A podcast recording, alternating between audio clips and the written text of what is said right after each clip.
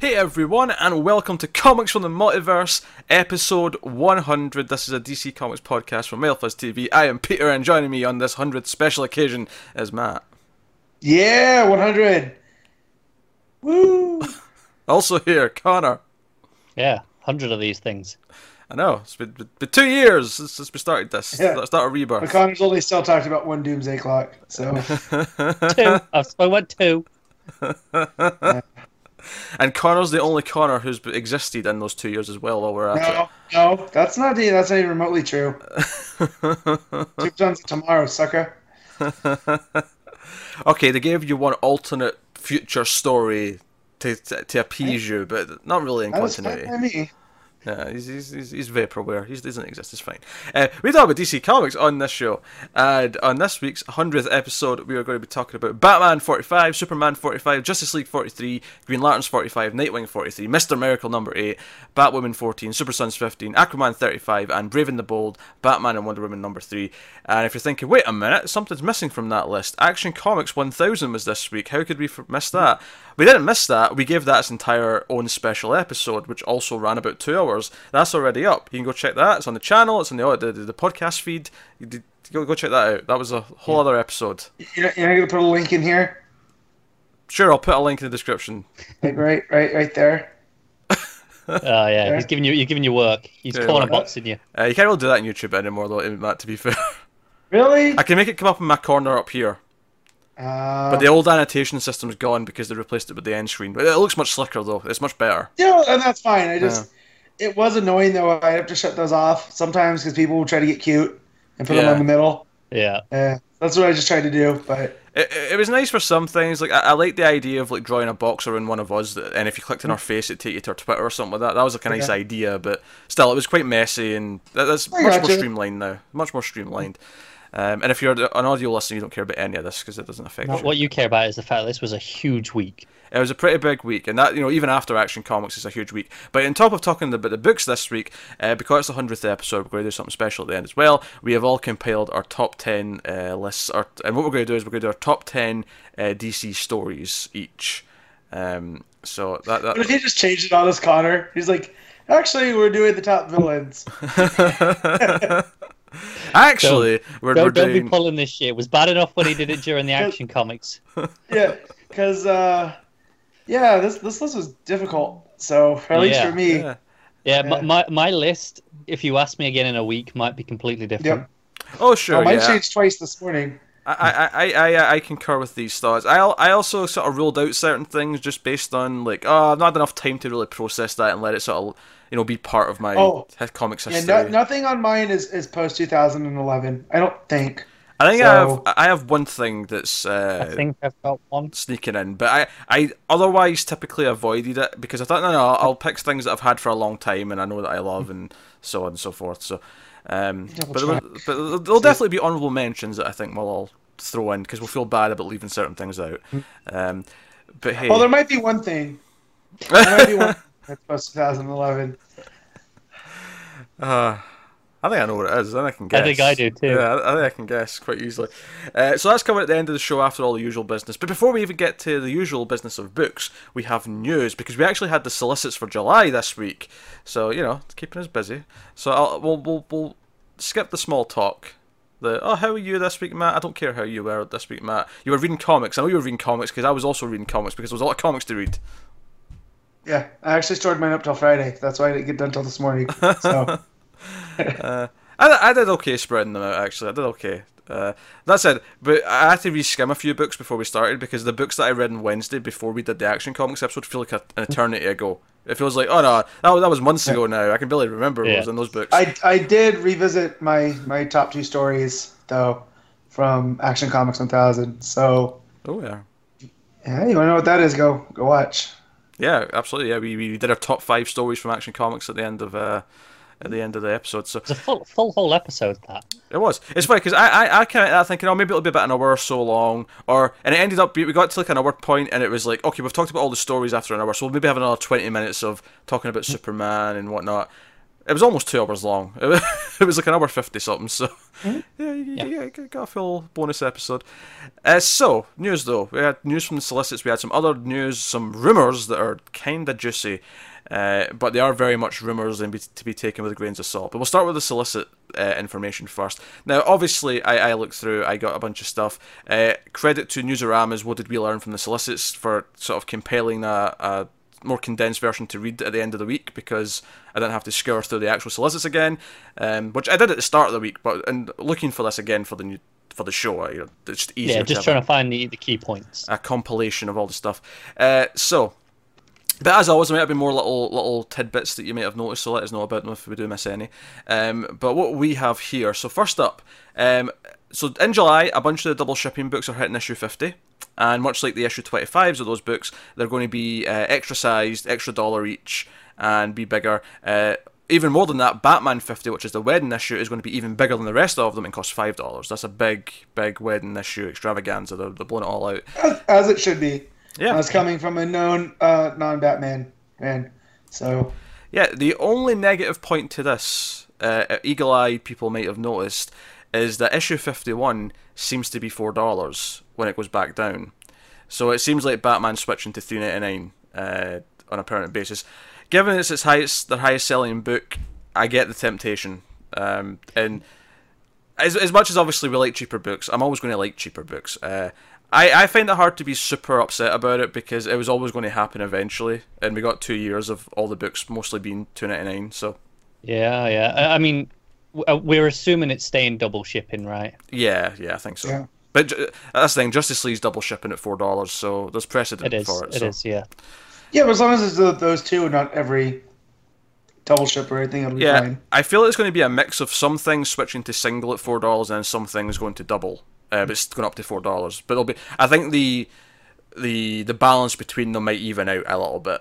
Just Yeah. based on what you're already buying. Uh, obviously, if you start wanting to add a lot more new books, which we might be, given all the stuff that we're getting rumours for, uh, that's when we start making decisions. But at least for now, that seems to be the case. Uh, so yeah, so five dollar Batman fifty, big big issue, is something like forty eight pages. Uh, all the other fifties are all uh, a bit longer at four dollars, um, and that also extends to uh, issue twenty fives of the single shipping books. Uh, the one notable one is Batgirl, which is hitting issue twenty five in July, so that's also a bigger issue at four dollars. It has multiple stories in it. Uh, the notable thing here, though, is that Hope Larson is done with the book. She actually confirmed on Twitter that uh, issue No. twenty three, I think it is, is her last. Uh, last thing, she's focused on some original graphic novels and some uh, novels she's writing. So she's leaving comics for a little bit. So it's a shame because we like her run a lot. Yeah. But she seems to be going out on her terms. It's, it's not like a hey, your book's ending, go away kind of thing. Uh, uh, Scott uh, seems to be the new writer. She's at least doing an arc, starting with one of the stories in issue 25, and she's going to be around for the next, I imagine, four or five issues at the very least, if not. Uh, Yeah, that. I, think she said it is just an arc, right? She said she's doing an arc, but uh, that could maybe let you know become more. It Uh, could. Yeah. Yeah, so who's to say? Uh, she's done a couple of fill-ins. She's done the fill-in in Green Arrow in July as well, because we're not getting the, the regular run with the Bensons until August. So, Yeah. Uh, so no, no idea what to expect. I have heard good things. I think she did some Transformer stuff at IDW, and I've heard that people like that who have read it. So, but nothing to base my own opinion on as of yet. Yeah, I'm not familiar with her. But hopefully good. Obviously, we'll be check, checking it out. We'll check out issue 25 and see how it goes. Uh, the other stories, uh, one's by uh, Marguerite Bennett and one's by Paul Dini. So, uh, things to look forward to. In issue 25, A Batgirl in July. Uh, next up, here's something that Connor's going to complain about. Uh, so, Terrifics number 6 has a different artist. So, we didn't even get three in a row with Shaner. Issue 6 is going to be uh, Joe Bennett. Although, the interesting part of this is that he's actually currently also drawing Immortal Hulk uh, at Marvel. But, uh, so How many Hulk books are there? Just the one. They, they, they just keep changing the name, but it's, it's just Ah, one book jeez. pretty much all the time. That plus the the the weird Hulk thing, Wolverine Hulk. No, we don't Oh, talk about that. Yeah, we're not talking about Weapon H. We're not. We're not Yeah, talking yeah. about it. No. You know, I last week I jumped into a a why on that, and I went digging for answers, and I didn't like the answers I got. It's the most '90s thing I've ever heard. Is it just because? Well, yeah, it was, uh, and his origin's super bland, and what do you think it would be? And it's just Someone All said that's missing "What- from that design is pouches. someone in the exec room went, "Hey, what if Wolverine, what if Hulk had Wolverine claws?" And that's Mm. the, that's how the the event was born.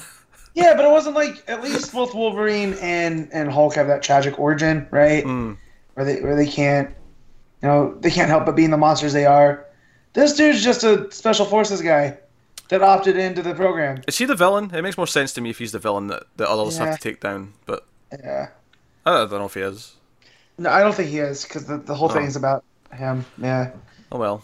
I, I don't know. It's just you have Immortal Hulk, you had Totally Awesome Hulk, and you had like how many name changes?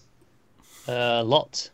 Just Yeah. call it an Incredible Hulk. I'll just go but go to the original name that everyone likes. Ah, you'll be getting that next year. Probably, yeah. Yeah, Immortals, the sales will start to lag. But oh, no, we'll call Incredible Hulk again. That'll get the people back. Yeah, Uh, exactly. But anyway, go on, Connor. Complain about a new artist on Terrifics. Get all you want I, to. d- I mean, this is even more disappointing that I'm not even getting the amount of Shaner that I expected. That was the highlight of this book for me. That was promised. I wouldn't say it was a highlight. I just like the, the concept. No, and the I, writing, I would but- promise Fantastic Four done properly. Yeah. That, Sure, that's what I would but- promise. But you know, when they said, "Oh, and it, it's going to be Shaner doing it," because that was Yeah. at the announcement, I was like, "Okay, Don't, yeah." don't that's get what me I want. wrong. Lemire's enough for me. I, I'm I'm still excited for it. Uh, it's weird that Shaner's not even doing the three issues that he was supposed to do. Um, it seems to be because they, they, they keep saying, "Oh, he's great for these other things," and they're putting him on other stuff because he, he's you know he, he keeps Put him Mostly on one thing and let him sit there. He, he keeps Yeah. posting stuff on Twitter of like stuff he's working on. I'm like, oh, that's not terrific. That's not terrific. But most of the stuff he does is the the covers, though. Yeah, he does a lot of covers. Yeah. So, He did a yeah. Man of Steel issue, but of course that that's kind of I imagine that's why he didn't start in Terrifics till issue four is because he probably was getting that Man of Steel issue done first. But Probably. Uh, I don't know. It's weird. It's weird. But hey. Uh, uh, next up, um, also from Solicits, we're still on that. Uh, Steve Orlando is starting an arc on Wonder Woman, starting with issue fifty-one. But it does specifically say he, and he also says as well himself on Twitter, he is a guest writer. He's doing one arc, and then he also confirmed on Twitter that the next full-on regular team for Wonder Woman are starting after him. They're just prepping the run, uh, whilst he's sort of filling in an arc. So that's somewhat good news. We got the regular team coming. Yeah, Yeah, it's good news that there's light at the end of the tunnel. Exactly. He, at the end he of the is tunnel. not that light. He is not that light. No. I mean, I'll try what he does. I'll see. I'll see what the first issue's like. But here's the thing. This is what I was saying to Connor during the week because we know that we were getting the new run coming soon, and it's in the, the foreseeable future. I'm less inclined to actually just drop the book right now because I don't want to just miss a handful of issues. That'll annoy me. The OCD in me does not want to just miss an arc. See, yeah, you, you say that, and then, you know, I used to say that, and then Lobdell was writing Superman, and I've never gone back. I have a big gap for my Superman. I, I, I, know, I know, Matt. I know, but uh, like, so hey, at least we know there's a new team coming. Hopefully, it's a new team that we like, and hopefully, this arc from uh, Orlando's no more than say six issues. Hopefully, it's less than what they're not telling us is the book's gonna change its name to Wonder Woman and Jason. I, I did note there was no mention of Jason in Orlando Yeah, list. yeah, that that was So- something I noticed as well. There's no mention of Jason. I hope so, this has all been revealed to be a fever dream. So- Like, so my hope The, is the, the gas leak story. Is that what you're saying? my my hope is that uh, it's going to like Robinson's run ends with his death. Like it's all contained to Robinson's run, and he's going to kill him on his last issue, issue fifty. yeah. Which means I can just quite happily just not read anything now. Like, all right, it's nearly over. I don't, I don't need to worry that I'm missing like huge things that are going to go on forever. That's the hope. That's the hope. I mean, it's a quieter week next week when Wonder Woman's out, so I'm sure me and Matt will check it out and see if we're, we can endure the pain for a little bit more. Uh, you're going to Matt. You know you are. Don't don't don't, don't deny it. maybe. No. It's happening. It's happening. I, I, actually, I heard a rumor Matt Zod's in the next issue. Uh, anyway, Yeah, so, so, so next up, next up, from the solicits, uh, we have a new team on Green Lanterns, which is surprising to me. I, I really thought Seeley was setting up for a longer run than this. I mean, it's not been super short. It's not been as short as Humphries on uh, Nightwing by any means. It's been a few arcs at the very least, but It'll be about what 15, 20 issues. yeah, which is which, yeah, which is not super short, but. Um, but we have Dan Jurgens. Uh, we know what he's doing next. He's actually going to be on Green Lanterns. He's taking over uh, Mike Perkins on the art, uh, starting in July. Uh, seems to still be sticking with double shipping, but now we have Jurgens. Uh, the cover for the uh, the first issue actually went up. Hal's on the cover with the the two that are currently in the book with Jessica and Simon. Yeah. So I don't know if that means that he's going to be there permanently or if he's just done that issue, setting up the next story. Maybe hard to say. Yeah. And As a fan of Jurgens, I am not upset with this. I, I, I think uh, if I'm recalling the solicits right, I don't have them in front of me. Hmm. It's kind of like a, a murder mystery where so, someone's died and the Jessica's and Simon's rings are both essentially framing the other one, Oh, interesting. and it's Mm-hmm. trying to figure out okay what happened. That's an interesting story. Uh, who knows if this is the start of a, a big run for Jurgens, if he's like into Green Lanterns, or if this is just an arc or two uh, before they do something else with him. Who knows? Um, Mm-hmm. But I it's, hope it's so. cool. I'm, I'm enjoying Seeley's run well enough. Don't get me wrong, but this this is pretty exciting. I, I like Seeley, I like Jurgens, uh, so there's not a whole lot to be upset with. Uh, I am curious as to what Seeley's going to be doing. Uh-huh. Uh, Yeah, Post-summer? He's still on Hellblazer. Uh, but that sounds like it's ending. In fact, one of the things I've got here is that the issue 24 solicit for July, it has the thing where it sounds like it might be the last issue, much like New Superman did last month and for the June solicits, and now New Superman is nowhere to be found in the July solicits. So Hellblazer might be done uh, Yeah. after July. It may well, uh, which is disappointing in that sense. You know, that's that's been pretty good fr- uh, from what I've been reading, and also just you know the, the sense that DC typically have been doing the final issue tags when it's a last issue. Yeah, I really wish they'd just- disappointed that. Yeah, I wish they'd made it, made, just make it clear. Just let us know. Say it's the final issue. Go, go They used to be really good at that. Yeah. Uh, I, I don't- know why they've they've stopped it. I don't know if there's a reason for it. Maybe someone can has some speculation as to why and what benefits them by not just telling us it's the final issue. Uh, Yeah. It is because they've not decided yet. They're hoping that maybe maybe in the next month they'll change their mind. like, That might be I it. Maybe dunno. they're waiting for the next issue sales to come in and going. Maybe. All right, well, we'll see how this one does, and then okay, you can have another arc depending on this sort of thing. Because that's actually what happened in Superman. It was meant to end with issue 18, and he got another basically six issues out of it, seemingly. So Which is yeah, not bad at all for what that book is. That's pretty I good. know, yeah, it's great. So I'll be sad to see New Superman go. Uh, obviously, I'm not reading Hellblazer, so I'm not as upset about that. But uh, hey, uh, also oddly missing from the solicits uh, is Raven, Daughter of Darkness, number seven. That is a 12 issue uh, maxi series, and issue six is coming out in June. Seven is just missing. So, I mean, I, some might speculate that might be gone. Given that it's meant to be 12 issues, though, I'm more inclined to think it's just taking a month off in the middle. yeah, I'm inclined to think that as well, as opposed to just being like cut. Yeah, you know, like Mr. Miracle did. It took, took the you know the little break in the middle. But it's not as high profile that it's getting a lot of news about it being missing. Yeah. Just, you know, I've, I've seen barely anyone Yeah. mention it. Even Wolfman was like, I can't continue. This is it. That's a bit harsh, man. well, I that's how I felt about the first Raven mini. yeah, yeah. So- Maybe, maybe this one's better. Who knows? it could be. Yeah, it could be better. Uh, it's a Oh, shame. why why there was stuff I liked about. There was stuff I liked about that Raven mini. It Just uh, the more it went on, the more it, like the storytelling just started to buckle under itself. Yeah. Good. But hey, uh, so uh, next up, so here's here's a little story thing for Batman coming up. Apparently, at the end of the solicit for Batman 51, there's a, a, a, a one sentence that says, "What is Dick Grayson doing running around the city dressed as Batman?" And then also in the Batgirl 25 solicit, uh, there's a line that says. Uh, Dick is subbing as Batman when Bruce Wayne is out of action. So we're He's getting on his honeymoon, obviously. so we're getting some Dick as Batman. Yeah. Uh, now, obviously, when we talk about Batman this week, there's technically some Dick as Batman this week as well, but that's very different uh, Yeah. from what Very this sounds like. So, so no, uh, so I thought that was worth mentioning. I also think it's worth mentioning the Justice League number three solicit. It mentions we're getting John Stewart with an ultraviolet lantern. So that's yeah, a thing. I'm, I'm I'm intrigued. It's the first time we've got a major expansion of the core in a while. It's worth mentioning. It doesn't. It doesn't sound like there's going to be a core. It's just something that he Yeah. gets. It's, um, probably something to do with the source ball, source wall breaking, and something that comes from there that manipulates the rings or something. Who knows? I mean, but uh, if you're talking about spectrums of light, ultraviolet is one. I just don't want this to also be an infrared lantern. You know what I mean? Like, Okay, no, I see where you're going. Like, okay, does know what I this mean? spiral from here? yeah. Yeah. that- that's all. That said, with how crazy Snyder likes to get, it wouldn't surprise me if we're going down some sort of rabbit hole of. I'm I'm okay with it though. I mean, sure, there's a lot of colors already, but Yeah. eh, why not? It being Have in fun with Justice. League is a a little bit more interesting just because it's not just going to be dealing with that. It'll be the entire team dealing with Right. what, what happens with this. So that's a bit more interesting, at least I think. Uh, so there you go. Uh, so that's the stuff from the solicits. If there was other little things that you think are worth mentioning, uh, do let us know. Uh, but that's what was sticking out to me. Um, next up, let's talk about some rumors then. Uh, Bleeding Cool, the infamous Bleeding Cool. Uh, Oh, we shouldn't say their names. uh, we really shouldn't, but I, I think it's worth mentioning th- th- they they are not the greatest journalists in the world. In fact, the one the first thing I'll mention about all these articles they put up in the last couple of days with these rumors is that they spend most of the articles patting themselves in the back for getting things right in the past, rather than just telling us what the what the news is.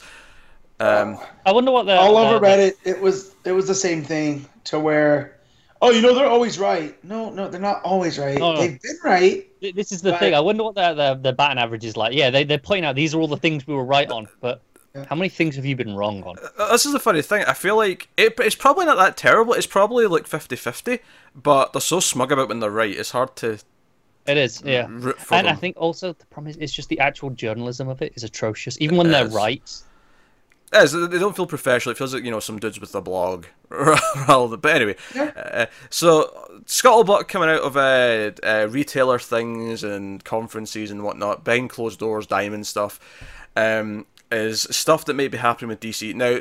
For some reason, they're they're determined to say this is kind of a relaunch, and they're calling it DC Fresh Start. So much so that they made an image for it. I don't think it's that at all. I think this is some No. new books with new creative teams.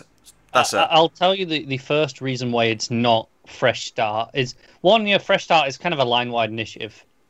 Two, they're not even talking about cancelling books. They're just adding things. Yeah. They're just oh here is here, here's another wave of titles. Essentially, it's wave three of Rebirth. I And guess. also, yeah, we're, and also they're not doing a line-wide relaunch of sorts two months after Justice League and Odyssey and Dark All start. Yeah. That's that would be stupid. It's just some new books. Who That's are they? all it is. Marvel? no, they would Like, not. honestly, we, we might get one, uh, like another relaunch ish in the future. After Doomsday Probab- Clock. Maybe after Doomsday Clock. Yeah. I can see them making a big, okay, here's a new big marketing push. I'm okay with that. That makes Oh, that's sense. fine. Yeah, I'm fine with that. That's, Uh, that's the comics industry, and I'm okay with that. what, what but- bugs me about this is them trying to make it something it's not, just to to, Right. to to get more buzz, just so people can call it something. It's weird. But anyway, so these are a lot of big names that are getting thrown around here, right? So grain of salt, but here's what the reporting is apparently happening. Uh, Grant Morrison with Liam Sharp on Green Lantern. Um, and given that Hal and Pals is, you know, like Venditti's leaving after issue 50, it wouldn't be that ridiculous to think that's getting replaced with another Green Lantern book, and this could be it. Yeah. Yeah, I, I don't know if they'll replace it with a new number one. They might just rename it Green Lantern, but keep it at 51. I think I, they'll I don't know renumber why it. I, I think can they'll renumber renumber it for. Morrison. Uh, The same Yeah. reason why they renumbered for Bendis and the renumber for Snyder taking over Justice League. I think you renumber for Yeah, Morrison. no, they, they very well could. Yeah. yeah. And, and here's the thing: I know that Morrison was supposed to be working on the Green Lantern Earth One before it went to the the creator that it did. Right, that was a he one. had- Yeah. Yeah, he had he had a pitch for it. Uh, and maybe and so they like that wondering if- pitch. Yeah. yeah, and maybe he's gonna bring some of that and Um, adapt towards this. So potentially in in August we'll have Jurgens and Morrison doing the Green Lantern universe. Potentially, yeah. I, assuming it's. So, I mean, the reason why we're assuming it's Hal and Pals that it'd be replacing is because that's the one that the run's just about to end right before this. So it just makes sense. It, it- fif- issue fifty is the the first issue in August, so it kind of lines up. It does. Yeah. Uh, I don't see it being double shipping though with Morrison. I feel like it'll probably go single. Yeah. Uh, in the past, I'd say it could have been, but he's doing his. Uh, I think he's still doing the editor in chief stuff of heavy metal. Yeah. So, he's a busy he's, dude. he's a busy. Um, yeah. So I, I think it'll change its title. It may be Green Lantern Corps. It may just be Green Lantern. Although I think it'd be weird having Green Lantern and Green Lanterns. I feel like if it's going to be called Green Lantern, it'd have to change the name I of Green I think it has Lanterns, to be Green Lantern Corps. Yeah. This one. Yeah. which would which would be fine. Um, or absolutely fine. Tales of the Green Lantern Corps. Or, Yeah, whatever, whatever Honestly, variation. Morrison doing Green Lantern Corps is far more because Green Lantern usually Yeah. implies okay, it's an Earth Lantern that we're following, whereas Corps Yeah. is a bit more varied, and that's where Yeah, oh, and that's why I liked when Tomasi was writing in, in between Mm. Dave Gibbons leaving and Sinestro Corps War. It was like Tomasi had a rotating like cast, and I really liked that because it really made it feel like a It's really nice seeing the other parts of Yeah. the core Unit. instead of Yeah. the usual handful. and like you got um the the, the one from Thanagar, the guy from Rann. I remember Isamot. It was Yeah. Vath Sarn. You know they're not supposed to be friends. You know they they warring planets, but they're sector partners. Yeah. You know, Honestly, it's the- stuff the- like that. The best part of Hal and the Green Lantern Corps has been when okay, here's all the rest of the core. We'll focus on all that stuff, and we get you know all the unusual pairings. yeah. So I'm down for more of that. So no, um, obviously, uh, should this be true, and we have to again say grain of salt. Uh, there's no obviously it's exciting. Sharp's a great uh, artist, very different for Green Lantern as well, which is nice. Shake things up a little bit in terms of the look. Yeah. Um, and obviously Morrison does his big bombastic stories. He does. Uh, the, the little bit of the lanterns we got in Final Crisis that shows that he has a love for those, you know, for that region. Mm. So, Yeah. I, I, I really would love to see Morrison take it on and do a big space opera with him. Yeah. No, well, yeah, I want him to leave his own mark. You know, kind of Venditti has, you know, and it's not the best mark, but It's You know, it's the Venditti's Venditti run era. has been mixed, but 'Cause- it's But yeah, but- undeniably his. Because here's the thing: Yeah. if you get like Morrison on that Green Lantern book alongside the stuff, because obviously like to Jessica and Simon in the other book, but if you get Morrison on like sort of spearheading the Green Lantern line, you've got Mm-hmm. um, just kind of like how Wonder Woman was was with Rucka. Like the idea you have Yeah. like one Yeah. big name with each family of books that's kind of the Yeah. star who's Yeah, kind of leading it. It, it would be interesting as well because obviously, you know, we talk about a lot how we, we like it when they do the space cop thing. Mm. But Yeah. if if Jurgens is doing you know the, the murder mystery sort of thing with that, that's kind Yeah. of that angle already. So that leaves Morrison well, to that's go off and fine. his As long as there's Morrison. one that's doing this, as long as there's one that's doing the space cop and one that's doing the space opera, I'm okay with it.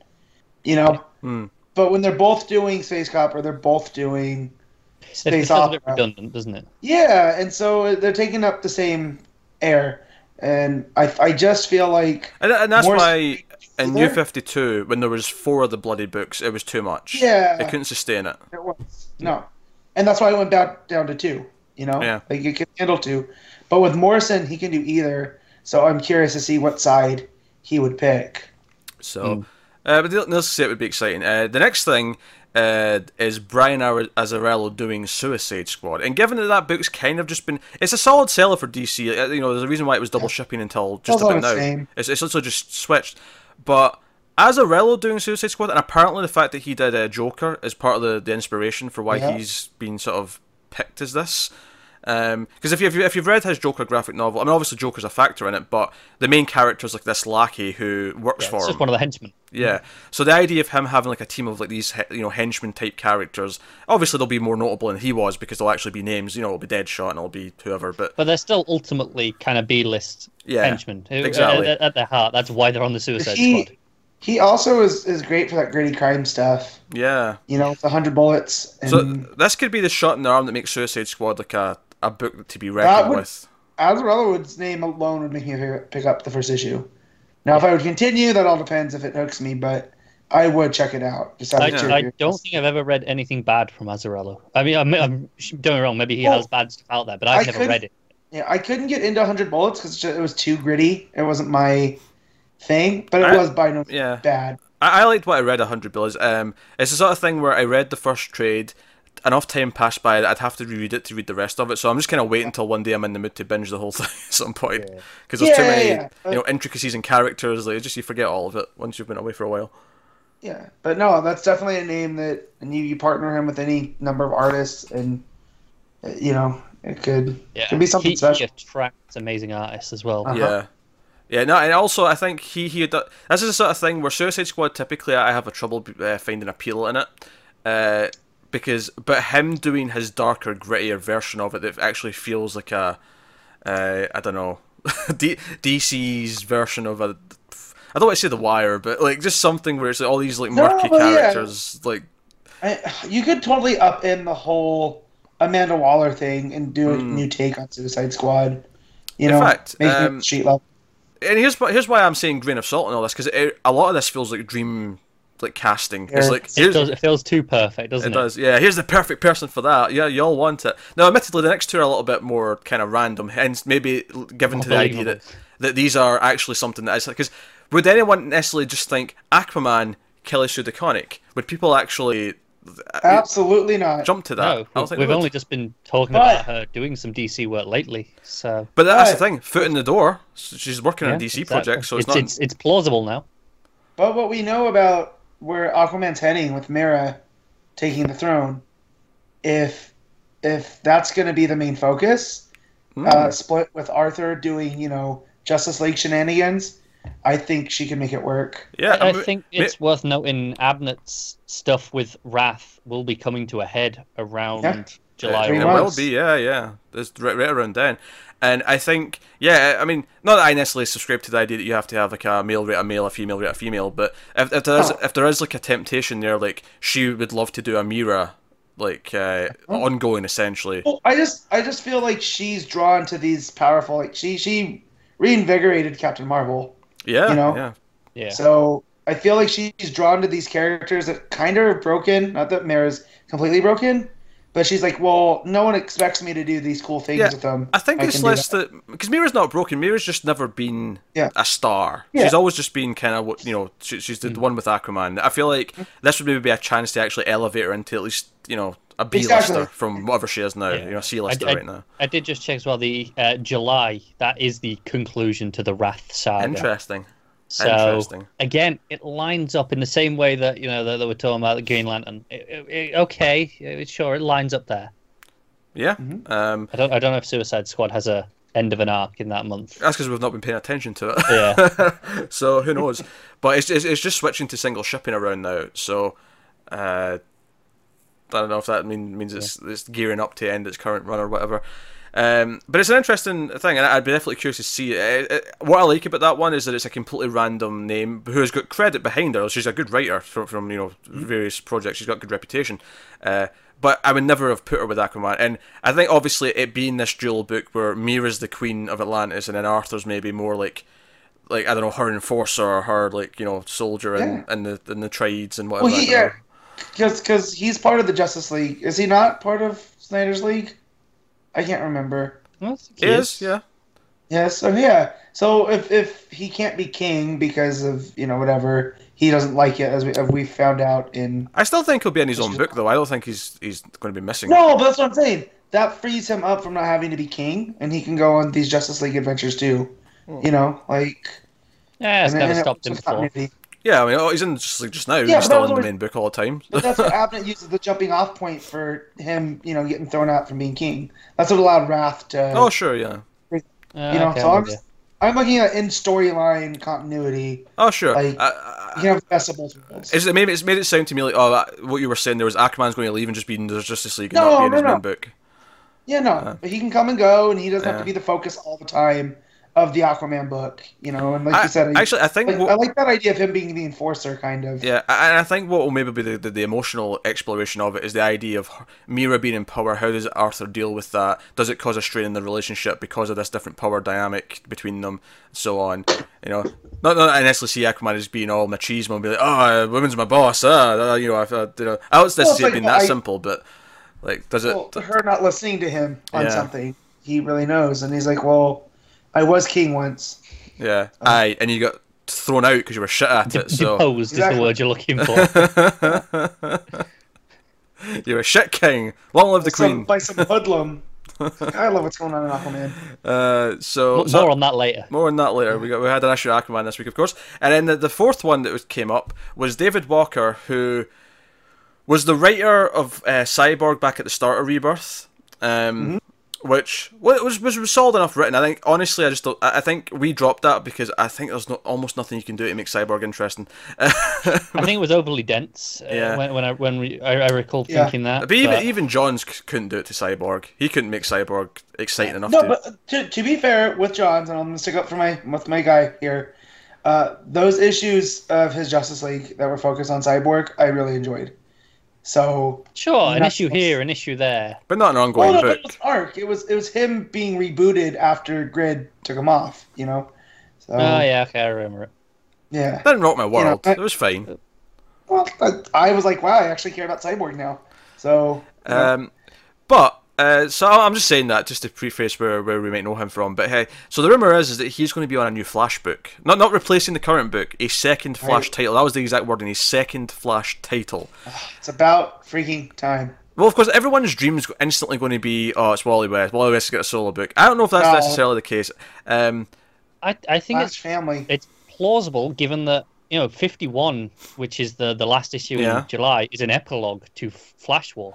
That's true. It could be spin him out. I, honestly, my my kind of hope and almost um, I think more likelihood is a flash. Yeah, Wally leading a team of other speedsters away Yeah. from Barry.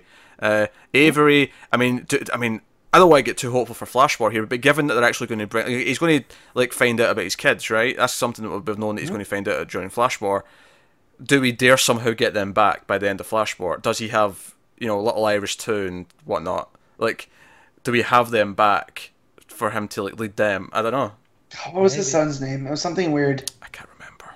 it's been a while. I don't remember, I, but I remember a little Iris because Iris was the.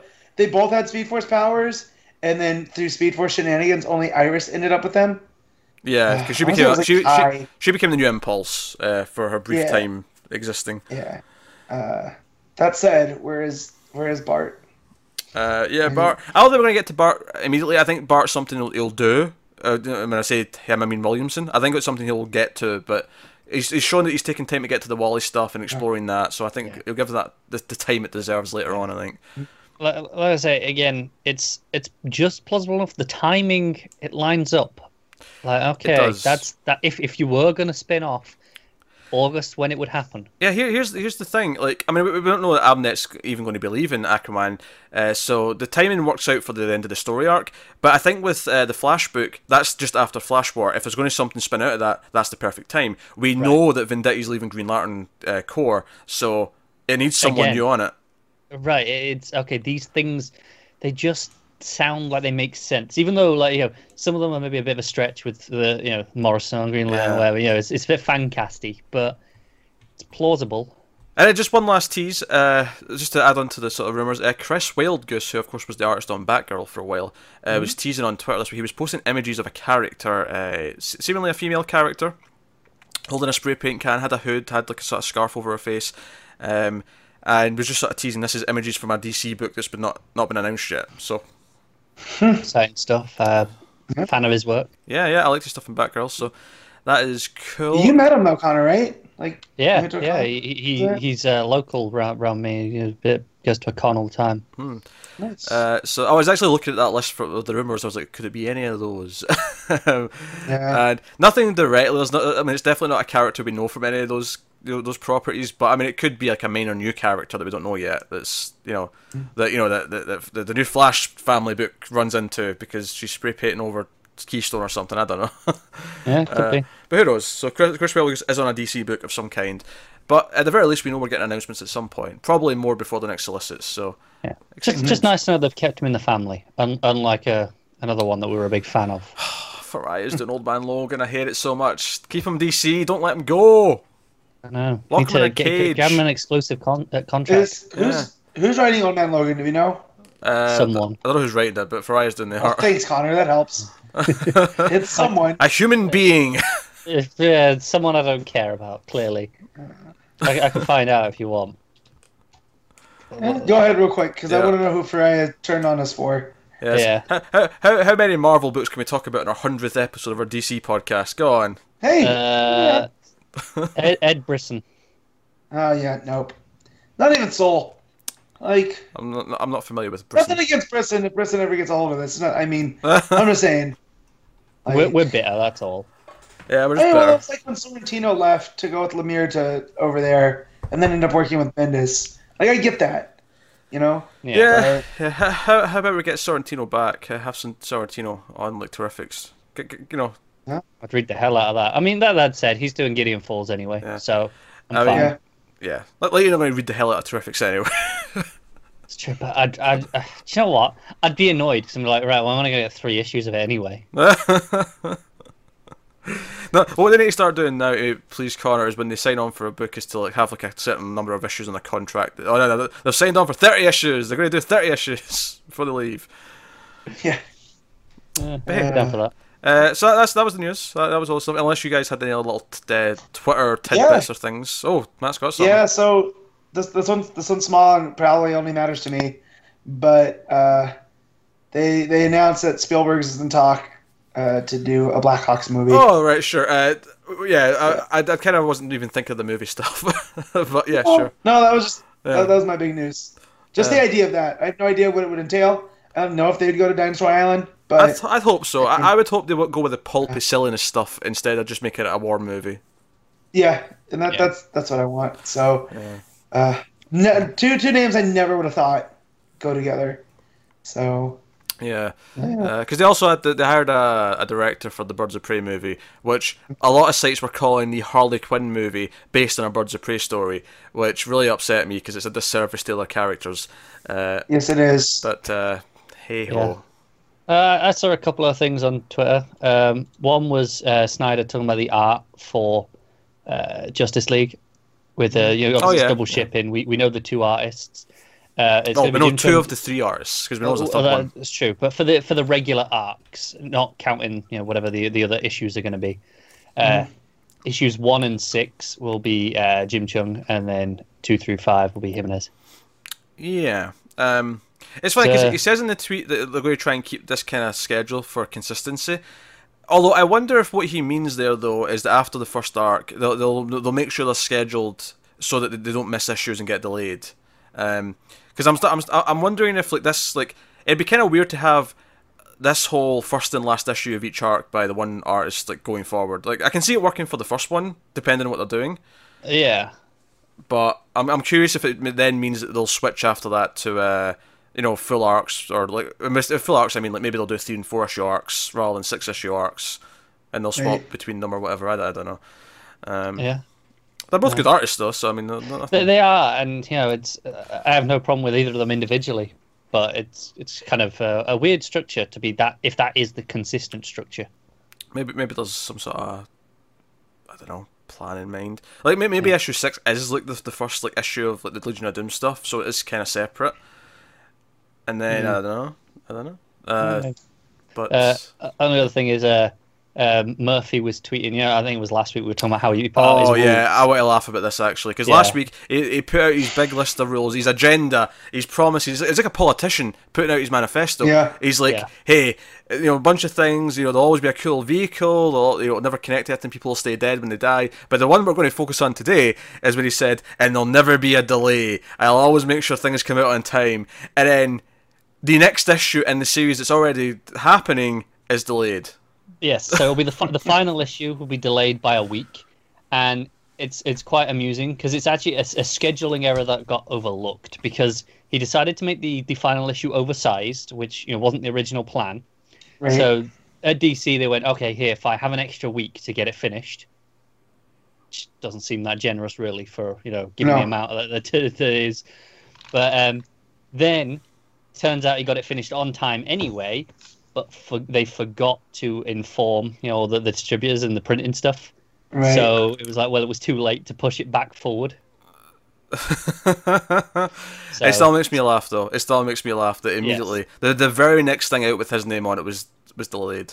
yeah, Even if yeah. it's a stupid reason, it's still funny. so uh, that's why you don't make promises that are out with your control all the time. Yeah, no. He, he kind of said that. He's like, well, I guess I spoke too soon. You know, it seems there are still things in the publishing industry that are beyond even my control. but hey ho, so that's that's the, that's the news of the week. Uh, so we'll get into the books, which is a nice big long list actually. So uh, starting Yeah. off with Batman forty five, Tom King writing, Tony S Daniel on the art. This is his first issue of Batman. Uh, other than Rebirth anyway, of course he actually wrote uh, some Batman back way back when before. Be- before the new 52 he was writing Yeah. batman for a And then bit. he was doing detective comics. And He, sw- he swapped over to Detectives for the start of the New 52, and he was doing that for a while. Yeah. Um, but he is a much better artist than he is a writer. Uh, so it was uh, Amen. Delightful I delightful, say this all the time, but his art is fantastic. delightful to have him back in a in a artwork capacity.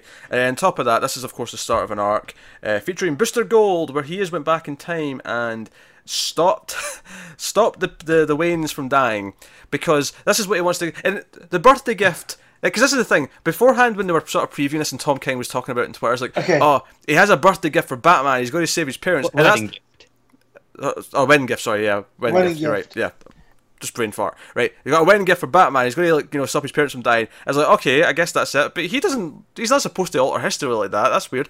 It turns out what the actual gift is is that he- he'd heard this whole you know the, the whole Superman story. Uh, you know, what do you get for the man who has So the everything? man who has everything. He was the, Yeah. there was this kid, Yeah. and, and it made him think about you know Krypton not exploding, and then when when he comes out of it, he's much more thankful. Yeah, for it's a, it's a, it's a Black Mercy story. It's Superman Yeah. sees what would happen if he never became Superman in the, in the way that he did, and then when he came back out of it, he had an appreciation, almost like It's a Wonderful Life. He had an appreciation Yeah. for all the good things, despite the fact that Krypton exploding was a sad sad event. So that's Booster Gold, The moral of that story. yeah. So Booster, of course, screws it up, which I love. So Booster has went back in time. He has stopped the Waynes from dying, come back to present day, where we're in this completely alternate, you know, Gotham City, Warzone. and he wants just Bruce Wayne to see all this and then take it away again. Because because even when he's explaining, he's like, "So I'm going to go back in time, and I'm going to, well, I'm not going to quite kill your parents per se, but I'm going to let it happen." I Oh my god. to to a King- Bruce Wayne who, may I add, who well he says he's had flashes, like he's had dreams of maybe this alternate timeline. To him, Yeah. his par- parents have never died. So just imagine hearing this from this wacky blue and gold time traveler that he's going to go back in time and take his parents Oh, away. I love this. I love this so much. Uh-huh. That's not even the best part of this show. The best part of this show is uh, Skeets uh, giving Booster shit for everything. Yeah. So I'm I'm pretty sure this is a younger Booster Gold, right? Yes. Because it has Sure, to be, yeah. you know, because obviously we just saw Booster in, in action and he's, he's he matured a bit, right? And you know, he was like, okay, let's Mm-hmm. take this seriously. This, you know, it, it combined with like the fart jokes, it feels like pretty young. And then I think That we, we no, had a that's cover that, with, though, that that is that is still who Booster is. Like this is way reckless, right? yeah, he yeah, but he's even more juvenile than usual here. Yeah, I I don't mind. It's No, know, no, I'm, I'm just. I feel like he might be a younger version because obviously we we saw one of the covers with a booster with a beard. mhm. So I assume that's like okay, that's the older version that comes back to fix all this shite. right. Yeah, very possibly. So, so you've got that that that core concept. You've got the the banter. Uh, highlight of which is when Booster, like a child, starts just repeating everything Skeet says. And one of the things that Skeet does say is like, "Oh, Booster Gold's the Kite Man of the Justice League." I I died. I was Tom King's finest man. moment. yeah. this was gold. This was this was gold. Even even the- the start of the issue with uh, Hal Jordan killing himself because something that's happening because there's like uh, not just one Joker. There's like Jokers, and uh, Yeah. it seems to be like a thing like superheroes can become Jokerized, and that's Yeah, what's happened to Hal Jordan. maybe. Yeah, and he's killed himself with his Green Lantern ring. Uh, that's how we start this issue. That's that's the big dark moment that happens. Uh, and then on top of that, we get to see what all the four Robins are like in this world. Obviously, Dick Grayson is Batman, who goes around killing superheroes because it, he has to kill them before they become Jokers, because that's really Right. dangerous. So he's doing that. Um, Jason Todd is a is a car salesman who sells A rims, a rim salesman. well, specifically sure, but he sells tires that have self defense because, of course, the joke here is that he, he was introduced as stealing the tires off the Batmobile. But he sells tires. He's like, "Hey guys," he- he's got like a Better Call Saul style commercial. He's like, "Hey, you know, do, do you ever leave your car somewhere in Gotham City and then a Joker comes up and tries to steal your tires? Well, now your your uh, your Todd tire taser will kill them." Todd Tire Tase. That's patented. you And got then he that? tries to steal it. He gets Todd Tire tased. Yeah, and you you got Tim who's working at a company, and that's how we find out about how. Or Wayne. Sorry, uh, the Wing Corp, yeah. Uh, Yeah. uh, and he like, he tells a story about how he's on the bus and there was a Joker, but everyone on the bus like went to pull out their guns to shoot him first. So that's how dark things in Gotham is. That Uh, everyone, yeah, and, and they shot the other person as well because True. just you know they And- in the confusion. the- but I think but I think that laughs was an accident. That was the line. But yeah, I think that was an accident. yeah, Yeah. So this is dark. There's President Cobblepot, who who sounds very familiar in some of the, the boasting. Well, I think Uh, was it Mayor Cobblepot or President Cobblepot? no, it's President. Is it Cobblepot. President? Okay. President Yeah, Yeah. and and then you've got uh, Ghul ruling uh, Eurasia. Eurasia. Yeah. Uh-huh. Um, and because one of the things to mention as well, because you, cause you're getting all these like one pages of the Robs. You even get one for Duke. Duke's just kind of brain dead. He's been Jokerized. Yep. Yep. And I was thinking, oh, how are we going to get Damian? Because obviously he's not met Talia. So we actually get Talia with Ra's, and it's the whole scene's just about Talia saying, no, there's, there's no heir, because there's no man who's Yeah. worthy of me. Because, you know, Bruce never became Batman, he was never a detective, so on. Uh, so, no. Full of wacky big ideas and concepts, this issue. And just the uh, yeah, the banter between Booster and Skeets is at peak. Oh, it's the highlight for me. Like, as, as good as everything so else is, good. that is the, the, Uh, the thing I love the and, most. and this and I- I, I mentioned this in, in, in the comic thread. It's a little bit self parody that my favorite issues of Batman have been ones that are focused around other people than Batman. You know, so Hmm. like the Kite Man issues, and then the the double date with Superman and Lois, Yeah, and now Booster. Like, but it's because they're unconventional stories. yeah. No, I'll Okay. I'll defend you on this one because this is Yeah. the best issue in, in a while for me by far. Um, So- Yeah, I'm, not- I'm not I- down most of the last. I mean, I, the Ivy arc was a little bit weaker, sure, but um, I like I like the wedding dress issue quite a bit actually. So Yeah, Yeah. I wanted to be on that one. Like this is here, you know. I said, you know, I think I said like it's just like Tom King is great for me when he's got like some sort of plot to back up his Batman run, and you know all the banter here is still what I expect from King, but there's there's a plot to back it up, Yeah. so it Well, works. for because going through this, and I'm like, what is going on? Is he in the future? Is this uh, some twisted thing that he has to stop from happening because he's the greatest hero you've no, ever heard of? he he did that. He caused that. Right. right. Well, so you know, I don't stay up to date with the solicits like you guys do because I like to be surprised. yeah. So when I get to that reveal that this is what he did, I started laughing maniacally, and my I- wife I looks did at me and goes, Well, I, I mean, I laughed anyway just because of the way he was telling it. It was that full page where it's just Uh. all it's all his face just explaining, and he's trying to justify what he's done. Oh, so that's Black Mirror thing with Superman. So I thought I'd show you a world without you being Batman, and then you'd love your life because you'd see how much better it is than this nightmare. yeah. That's his logic. Uh, uh, like I said, I, I Oh. skimmed the solicits, but by the time it comes to it's three months later, Yeah. I did not remember at all that Booster had caused Yeah. this. If that was in the Me solicit, oh, I, I remembered that. I remembered that from the solicit. I didn't remember or know anything else, but I knew Booster caused whatever was happening. Also, they go to the bat signal and it's broken, right? And he goes, "Oh, that's a great sign." So Skeets helps makes the bat sim- Yeah. uh, symbol. That You- that you- one. You've all Is overlooked the best page. It's where Which they're, they're it's where you know Booster and Skeets they're searching for Batman. This big is ha- they're hang. talking in the alley, and Yeah. the noose just comes down and grabs the him, and. Skeets is like, you know. I think he's right above us, which I see Yeah. you've already discovered. Uh, yeah, it's, Yeah. it's, it's, it's the way Skeets turns. It's like, just the sequential art's really good because Skeets turns around and looks up. It's really comical because of the actions. And then just to compliment the art again, uh, that page I was mentioning where Bristol's explaining to Bruce Wayne his entire ridiculous plan. Yeah. Everything Yeah. about it, they are all the expressions of him trying to The way explain he this. his hand motions, his, his Yeah. face, everything Yeah. is, is, is perfect sequential art. It's great. It did remind me of Mr. Miracle. You know, oh, yeah, like- yeah, yeah. with, with the nine panel grid and how he tells the story through that way. Like, you know, for as good as Gerads is, King also knows how to structure that in the script. So, and it, and it Yeah. helps that Daniels nailed the expressions, especially Booster. Because Bumbling Booster is probably my favorite Booster. Like, I like him as the secret hero and whatnot. But him just trying, it's, it's relatable. Him trying to do something nice and just screwing it all up. And I like though. This a- is one where almost every other character in the DCU, including Skeets, is like, "This is a terrible idea. Don't do Yeah. this, B- Booster. Don't do it. Terrible." Uh, Yeah. Oh, Um, and then also, uh, you find out that that Ra's and Talia are responsible for the Joker in this timeline because Joker's destabilizing the U.S. You know, with, with this Joker's thing. mm, So I thought that was pretty cool. That was a nice. Nah. You know, because in a in a world where Batman didn't help create Joker, it would be the Argos that did it.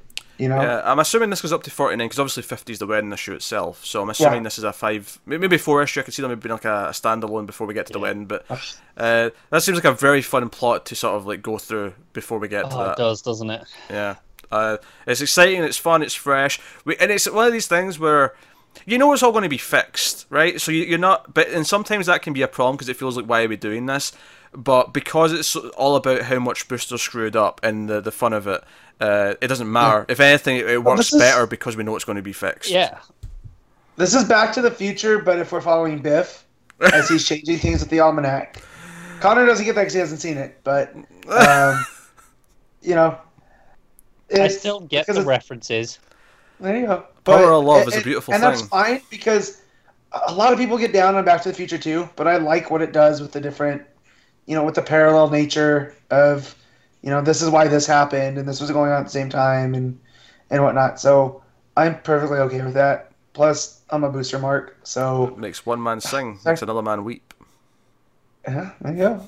So something that is I thought interesting about this issue is there is Uh-huh. no no Selina at all. No, As, I- as much I- as we're I- seeing all the Robins, we're seeing everyone else. I think that's very intentional. I think we're going to. That'll probably be an end of issue reveal. Is like this is Selina in this world. What's happened to her? Make sure- If if she's alive. yeah, because So, uh, I mean, why- there's still a wedding happening. It's you know the, the, the Waynes. Yeah, I think they'll probably reveal What's their he's, he's, he's marrying someone else, or he's married someone else. Well, so, so this is my take on it. Is this isn't we're getting the evolution of Batman because as of right now, King's King's stuff uh, story has been focused on why Batman, Batman, right? And it's you know to make sure what happened to him didn't happen to anybody else, right?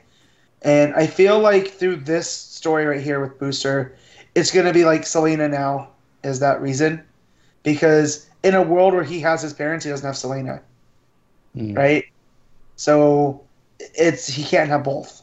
Yeah, and we should talk about how it ends because Bruce, upon kind of believing him because like, he's having these flashes, he decide he actually destroys Skeets.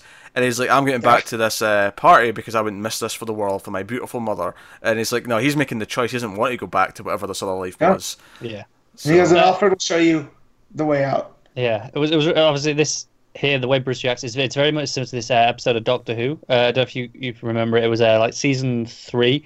It was a uh, Tennant. He he turns himself human, and he you know forgets all his stuff, He doesn't and he want to go back. creates this whole life. Yeah, and he's told about it. He's like, you know what? I, I've had these flashes. I believe you, but I don't want to lose this. Right. It makes sense. Oh, Matt, Mike, your, yeah, your mate's Mike's going. Yeah, uh, and it makes sense that a Bruce Wayne who didn't lose his parents and didn't become Batman doesn't want to go to he that can't life. understand. He can't fathom Yeah. what it's like to to go through that because Well, why yeah. would he? Exactly. This is how he should have reacted. He shouldn't be like, "Yes, I believe the time traveling man." And with Yeah, it's like sure, block." go on then, go kill my parents. Let's ru- let, Yeah. let's ruin my world. So you know, uh, uh, it's exciting. Uh, it'll be fun, sort of having this antagonistic Bruce uh, Booster try to solve all this out. What other heroes might we see in this world and how they've been how they've been affected? I want to know Um, where Superman's at. I, I, I wonder if, I mean, we, we have President Cobblepot, so the world is kind of jacked up. mhm. But how how would no Batman affect Superman? That's Uh, wanna see. Superman died because Batman wasn't there to save him that one time when the Justice League were fighting something. I'm not even just saying that as a dig. I'm saying that without Batman, Superman also doesn't flourish. Like they need each other, kind of No, thing. I, I feel like we get almost Dark Knight Returns, where he's kind of not a puppet of the government, but he's, you know, he just he does what's right, I mean, and what's the right. question is, was, was he Jokerized at some point? yeah, See, yeah. I don't think I don't think he would have been like that's. Oh, you, no, you hope. hope. Yeah, you hope he wasn't. It wouldn't have been. He's he's an alien though. It's not it's not the same. Like Hal's still a human. You know what I mean? it works for the story, is the point. Yeah.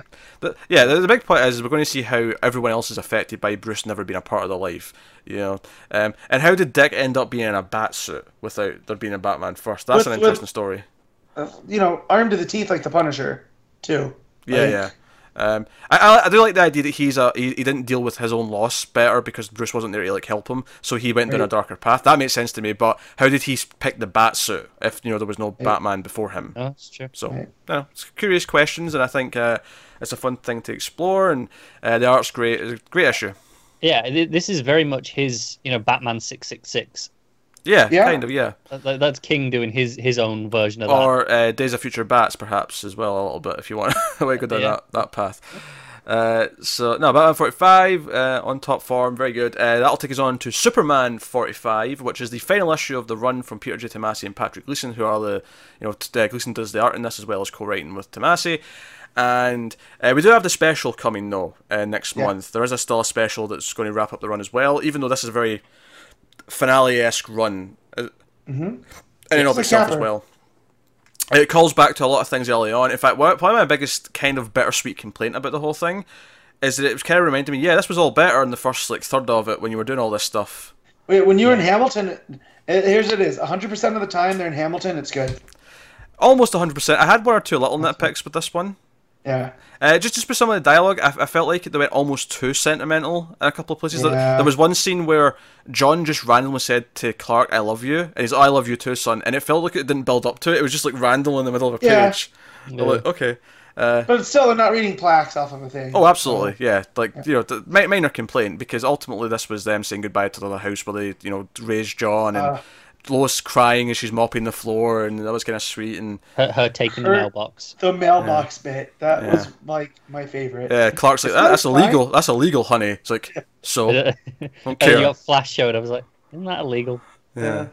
Uh, poor, poor Barry. He's like, yeah, well, let's use Barry to move move everything because he's super speed. That's fine. Well, yeah, and we Lois just like, that- yeah, yeah, go on. Bathroom, living room, Yeah. kitchen. Uh, we, we found out now too that, that it's 300 miles from Metropolis, so they they've been they were quite a bit away uh, in in Hamilton County, uh, Yeah, which yeah. which they gave it some sense of geography at least for me. Um, with, with Flash going through into Miles. I do wonder Yeah. though, is is this the last of Kathy? Because we've got you I don't think so. I I think Tomasi is is what- hinting with him and Maya. Okay, sure. Or Yeah, I, I could see it. I, could- uh, I, I could I could see a Tomasi Young Justice book with this team Kinda. of kids. Yeah. I could see that. Yeah. Uh, definitely, though, I think it's still probably the last of Kathy we'll see in Superman itself, though. I think. I, Oh I mean, yeah, yeah. Bendis could use her, but I, I, I just don't feel that it's happening. Here's I the don't- thing: when we get that inevitable book from from Tomasi, we can have Robzarro in it as well. Oh, who's fantastic! Yeah, as much as we've had some mixed feelings on the the the the, the Bizarro arc, yeah, uh, Robzarro. Rob Zarro trying to like hit on everyone, even Lois, who's like, "Oh, I've been warned about you, Robzarro," um, uh, is quality stuff. Well, Uh, I forgot that dig it. he came or didn't know that he went with. Yeah, he Because when they joined said the with everyone. Bizarro boys are, are being taken care of by Kathy and and Maya, I was like, what? Who else So- went? Yeah, so so what what is this potential book then? Is it Robin, Superboy, Robzarro, uh, Boyzarro? That's that's really confusing to say because there's like why is it not Super Zarro just to make it easier between the two of them? But whatever. Uh, Super and then Boyzarro. and then Kathy and and uh, what's her face? Nobody. Maya. Nobody. Yeah, Maya. Yeah. So Uh, I, I, I wish Super Sons wasn't ending so that we could get the the Bizarro pairing Well, just that's- for one issue. I think we But might that's why- get it in this new book if, if that's where we're going. Yeah, yeah. Given that Tomasi said that it's not he's not done with the the kids, like, I think that's maybe the, the logical thing to assume at this point. Uh, that's it. I still expect him on something else, though. I don't think it'll just be that, unless he's doing some uh, non DC No, that very much or- feels like a side book, doesn't it? Yeah, Yeah. but Yeah, even a mini. I'm fine with just a mini, even. You know, oh sure, in a while. yeah. Like, I'd love an ongoing because honestly, I, I think uh, Super Sons has been up and down. I think Super Super Sons has been a, a lot more consistent. I meant Superman there. I think I said Super Sons twice. Yeah, Uh, yeah. But uh, Super Sons has been the more consistent of the two, I think. Um, but uh, this was a nice send off. I had, had a lot of, uh, maybe, maybe just a touch too much of the, the Clark sentimentality as he's talking to John. That went on for quite a while, but uh, outside of that, I, I have little to complain I love that about. layout though of them walking around Mhm. the tree and in the field. Uh, 'Cause they- you know, just they reminisce about you know the cat. They reminisce about uh, various things that have happened in the book. We see the cow that uh, Manchester Black became.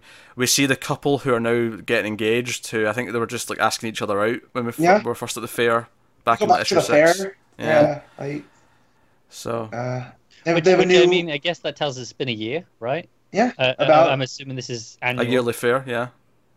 Well, and also we had that big creature that attacked as well, and they kind of made a ride at the fair around that squid.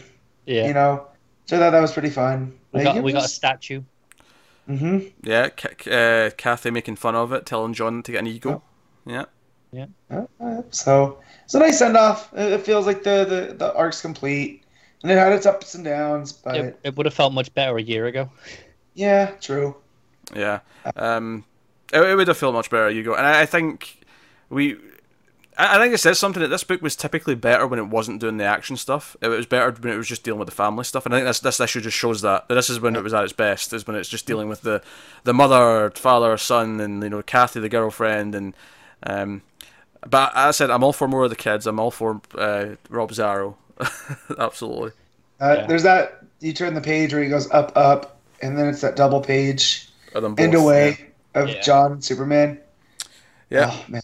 But yeah, because obviously there's trouble in Metropolis or wherever the League Yeah. needs them, so you get the big double page rather than both opening their shirts, and then the last page is just the them sleeping on the couch with the TV and Lois Yep. just stashing her mailbox. Oh, I'll wait until the Goody Two Shoes are well away. I'll, I'll take the mailbox. Uh huh. Yeah, pretty much. So no, uh, so no, it, it, it was solid. It was good. It was definitely the most I've enjoyed reading an issue of Superman in a while. Yeah, it's kind of sad, isn't it? That's, that's the sad part of it. Yeah, that's why it's kind of bittersweet. So Yeah. so, See, usually when you get an ending issue like this, it's bittersweet because oh, it's ending and it's good. Whereas here, it's like, well, no, it's good, but it hasn't been for so long. It, it feels merciful. yeah. Yeah. We will move on, however, to Justice League number forty-three. Uh, this is the final issue, actually, of this this run. Not only of Priest, but also just this numbering. This is the final of this this set of, this volume of Justice League. To, to be This, back this in a couple of months.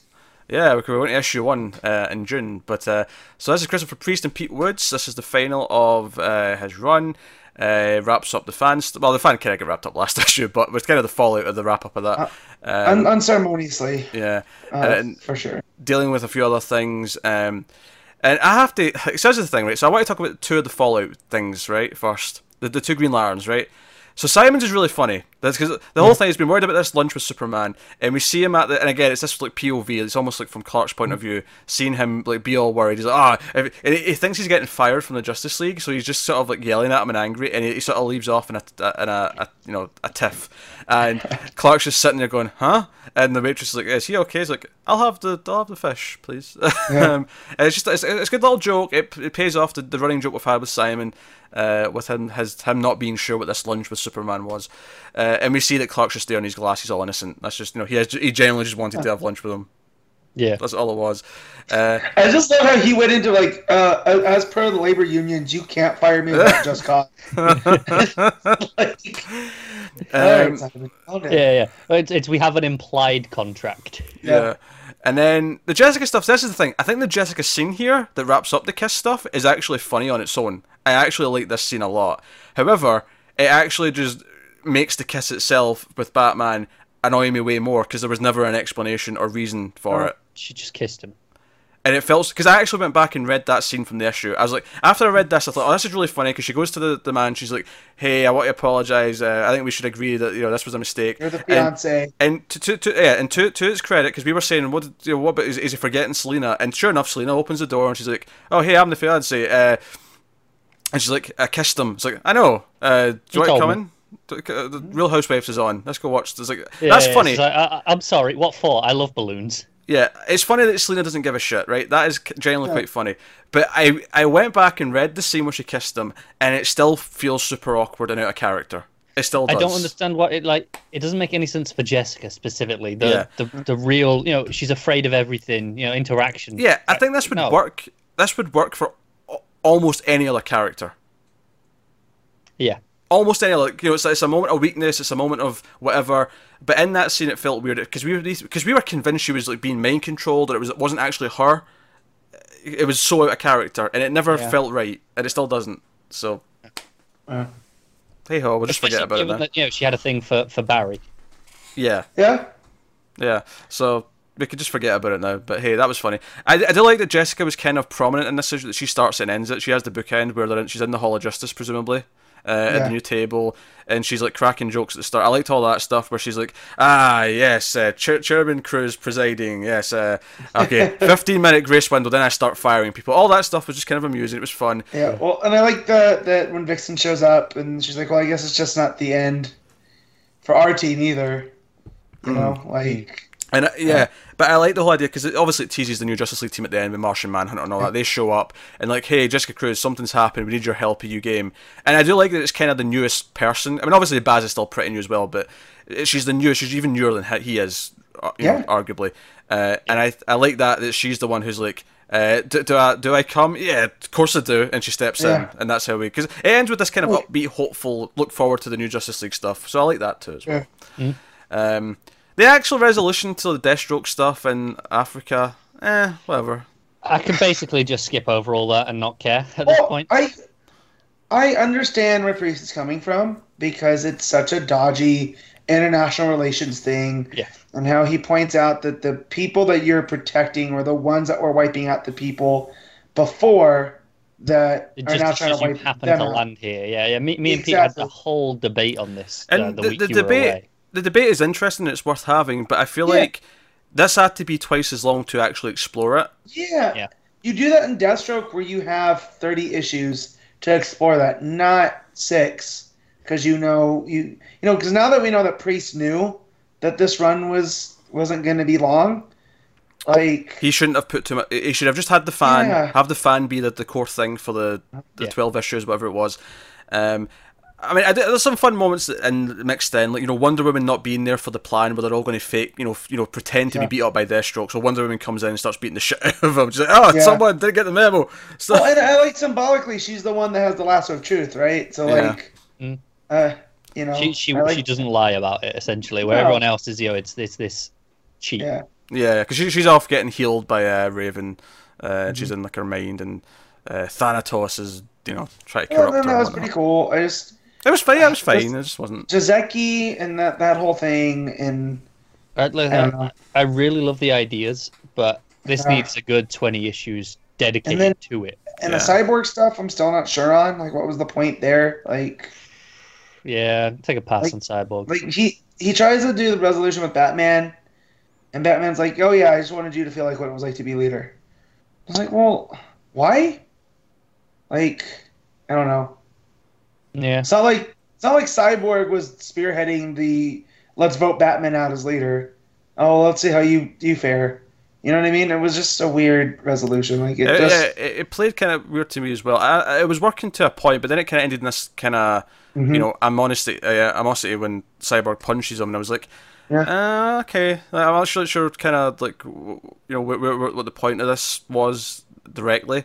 Um, I, I mean, I, I I felt like, like we had we, we we had two stories and neither of them got a proper ending yeah, between the fan and how it started with how he was going around and yeah. they were trying to put limits on the Justice League and, because yeah, because the, the the interesting part of that in this issue is where Deathstroke turns around and says, "Admit it, you're actually relieved that I killed him because it solves the problem." Like that, that is the interesting part of that. That's the idea It is, that I yeah. want explored. But it happened so quick and out of nowhere last issue that it doesn't feel like it properly built to it. Yeah. and it feels like I need another couple of issues at least to deal with just the ramifications of that.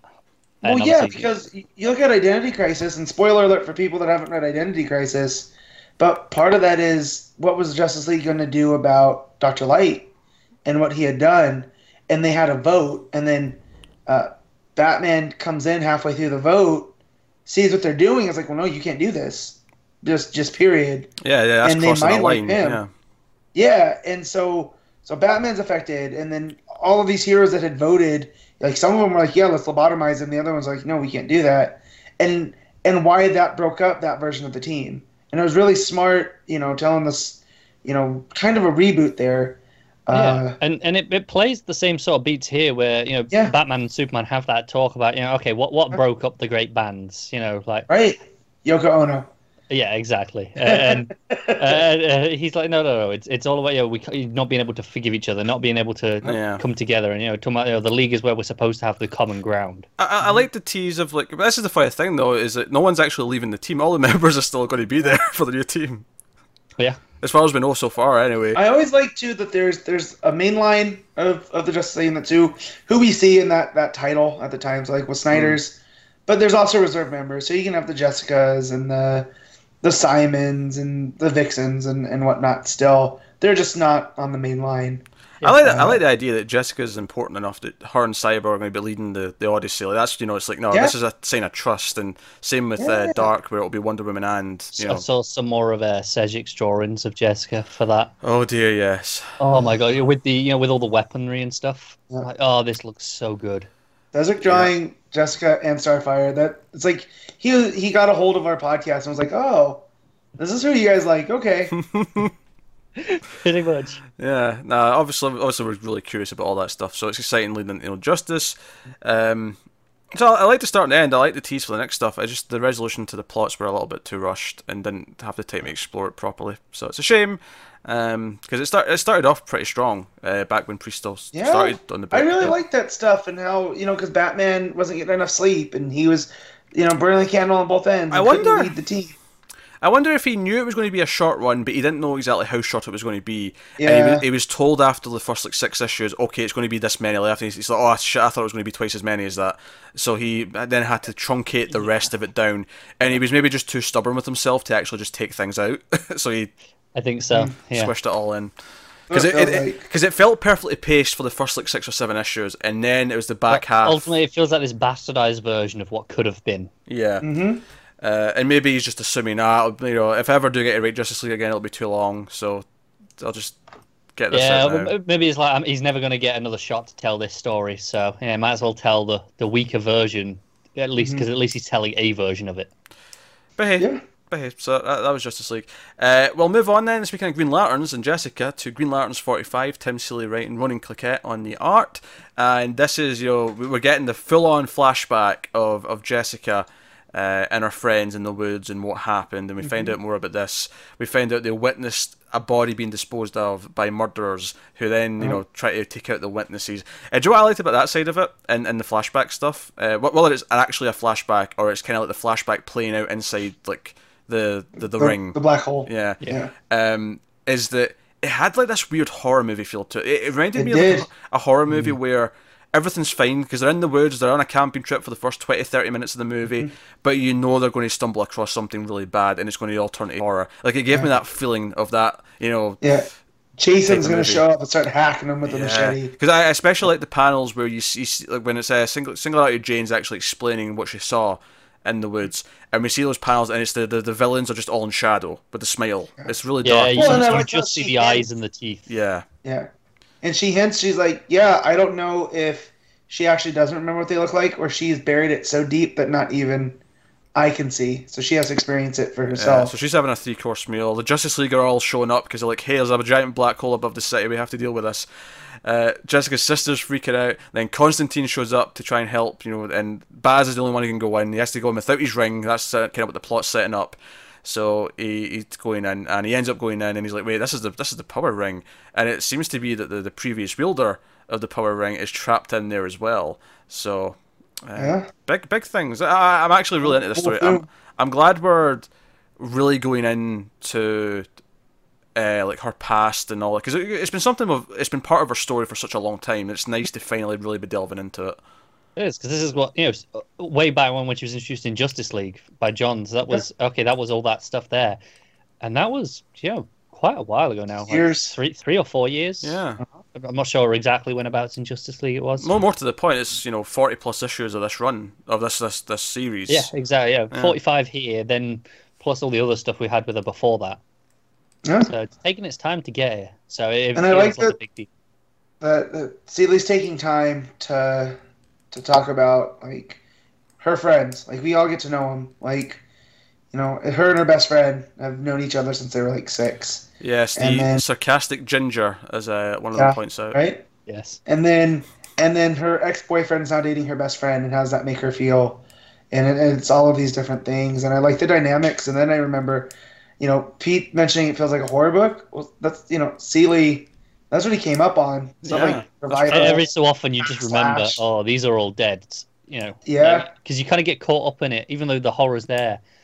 Oh. And then you go, oh yeah, they're all dead. And Yeah, you just you're just waiting Yeah. for it. Yeah, there's, there's, there's this feeling of dread, this feeling of counting down till doom, um, and that, that really works. And obviously, the big reveal at the end, uh, Simon, you know, being the one who's closest to her, going in to try and get her out, because there's like a back door because of her closeness to him. Um, so you know, it's, uh, I, I dug this issue a lot. I think it's nice they're treating this like a big deal, uh, really dealing with Jessica's past, and uh, you know, I feel like given that we are setting up that she's going to be a, a big part of uh, Odyssey and No Justice Yep. and all the rest of it, that this will have her coming out on the other side stronger for it for going through this. Mhm. So Definitely. exciting. And uh, I still like Jane as a villain. I like her. Be like, oh, I'm feasting on her. I'm feasting on her pain, on her, or and even the fact that she corrupts the lasso of truth. Uh, Yeah. because Wonder Woman's like, we don't have time for this. She just puts the lasso on her. It's like, like starts speaking, and it's fine at first, but then she starts to like corrupt what Wonder Woman's saying, and it's like, oh, she's Well, I like even even Constantine's like she's not what you think she is. Like that's his kind of dire warrant. Like, Yeah. you know, I, I- I think Seeley's got a real nice handle on the league for Yep. for their dialogue. Mm. Uh, I, uh, they, they all felt really natural. Because I was, I don't think he, we've not seen him do a lot with the league. well, di- didn't he do the Steve Trevor issue? That, He did that do, was- yeah. Yeah, that was on uh, Yeah, Justice League versus Suicide W- Squad. wasn't a whole actual league in that issue though.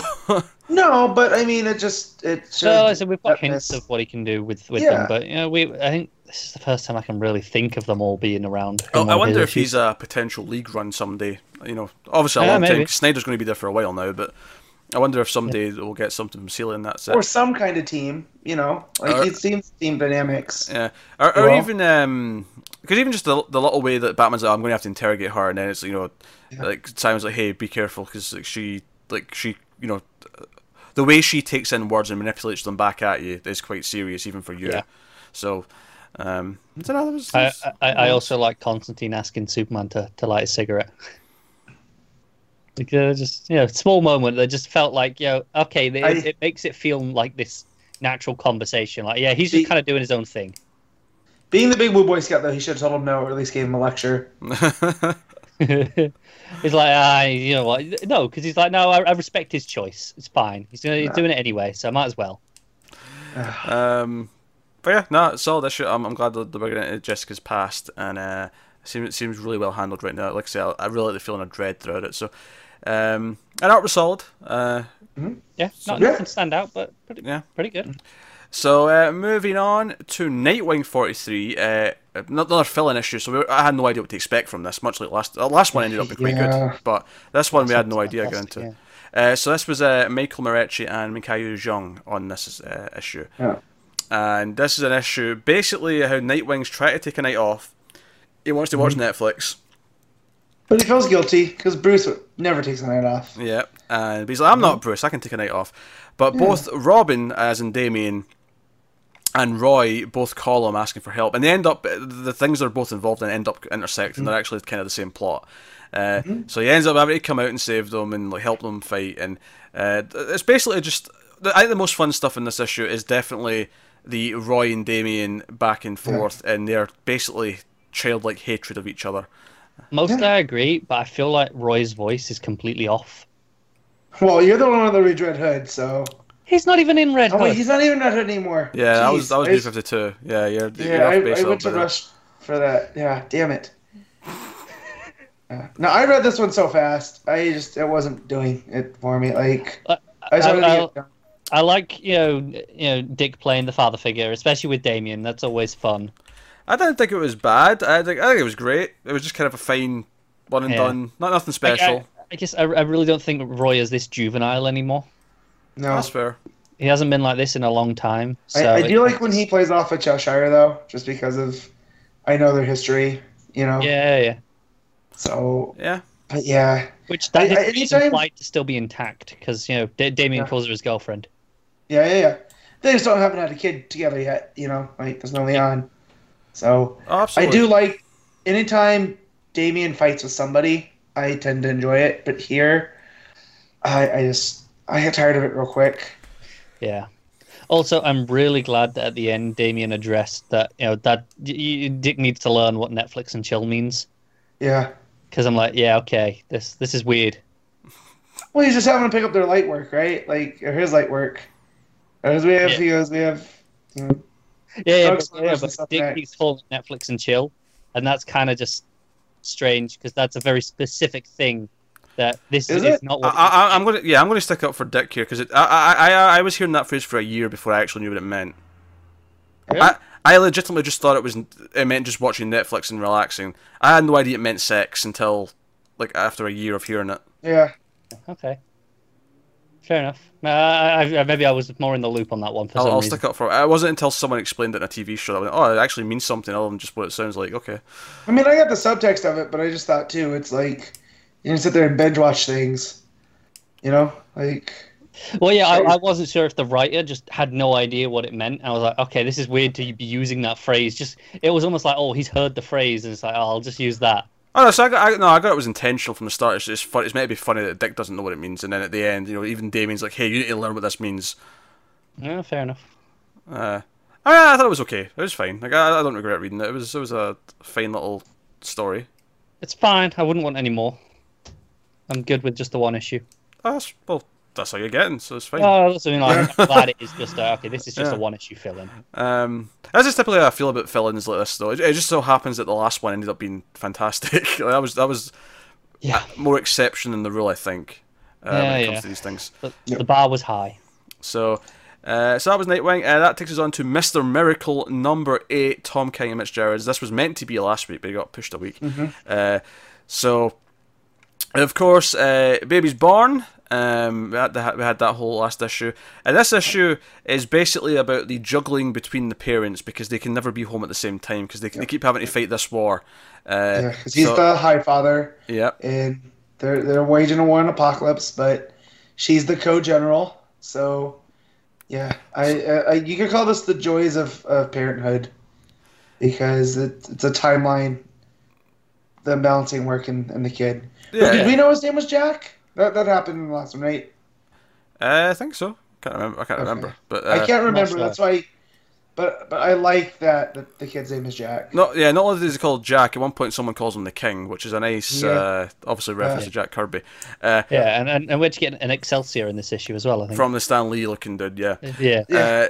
Uh, yeah, so fill, full of the references uh, in this one, but this, this, as all issues with this, this was deeply sort of hard hitting emotion, despite the fact that there's kind of an uplift, uplifting sort of bent yep. to it by the end, because it's all about the stress of being a parent and the stress of you know, I have to look at it to be specific here, but there, there was like scenes of him like on the battlefield, and it's like, oh, this is the end. This is because I think early on he's, he's shouting. Um, uh, was he shouting constantly during the battle?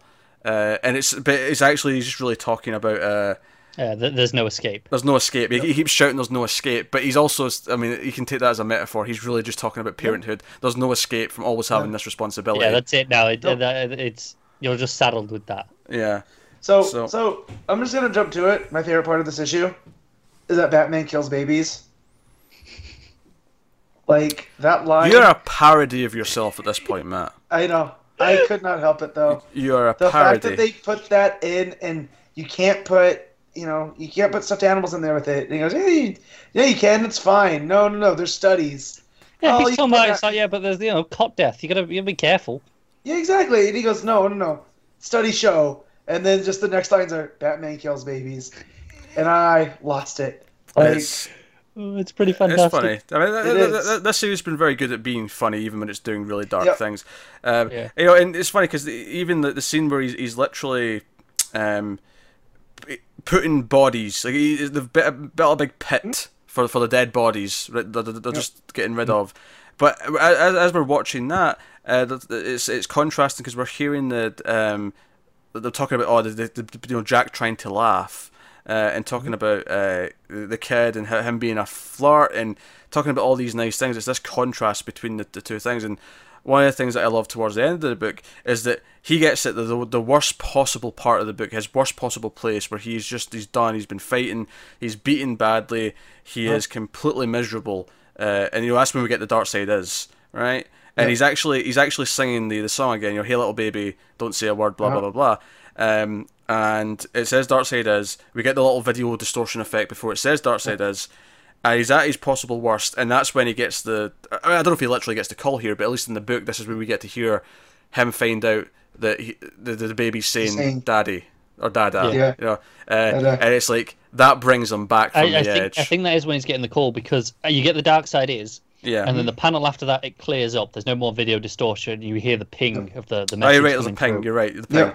Uh, I wasn't sure if it was literally he's getting the call then, or if it's just thematically. Yeah, I think is... I think the ping is telling you it's now. So, but he, he, gets this call, and obviously him singing the song. We get that near the start of the issue. It bookends by him doing that again, and it's the idea that yeah, it is stressful. There is this responsibility. It is this thing but it's also the thing that makes him sort of have hope again at the end because he's just like he's done. He's been on the battlefield. He's lying there. Darkseid is. It's covered in blood. It's miserable. But then he hears that his son. He hears his son say "Dada," and then it's like everything's okay again. And you know we have him singing the mm-hmm. song again at the end to the kid. Yeah, um, and it's it's problem is like I'm gonna buy a, a, goddamn diamond ring. He's like he's, proper yeah. like pumped for doing it, yep. isn't he? Yeah. Mm-hmm. Um, and in fact, we don't even see Barda until the end of the issue because the idea is that they never see each other. So it's given it's yeah. emulating that by us never yeah. seeing her. We hear the conversations, we hear the phone mm-hmm. calls, mm-hmm. we hear them talking about oh maybe we should put a car seat in the the, the, the crib until he falls asleep because that's what's helping him sleep apparently. Yeah, all, all these like parenting conversations um, as they're going back. Well, Barda has to watch him take his first steps via mother box. Yeah, uh, uh, and our, our Stan Lee villain uh, gets his yeah. nostrils instead uh, for part of it. He's like, I can lose to see your nostrils now. P- point it back at him. Yeah. Uh, so funky. So yeah. so there's good stuff there. Um, the the fact that she's supposed to have this duel, she's she's she's challenged this other general to a duel, but she's like one on one. She gets caught up, and uh, Scott has to do the fight instead and gets the shit yep. kicked out of him. He's like, I almost had him. I'm like, I'm sure you did, honey. I'll yeah, we'll did. we'll we'll take him in the fall. Like we'll we'll circle back around. Uh, yeah.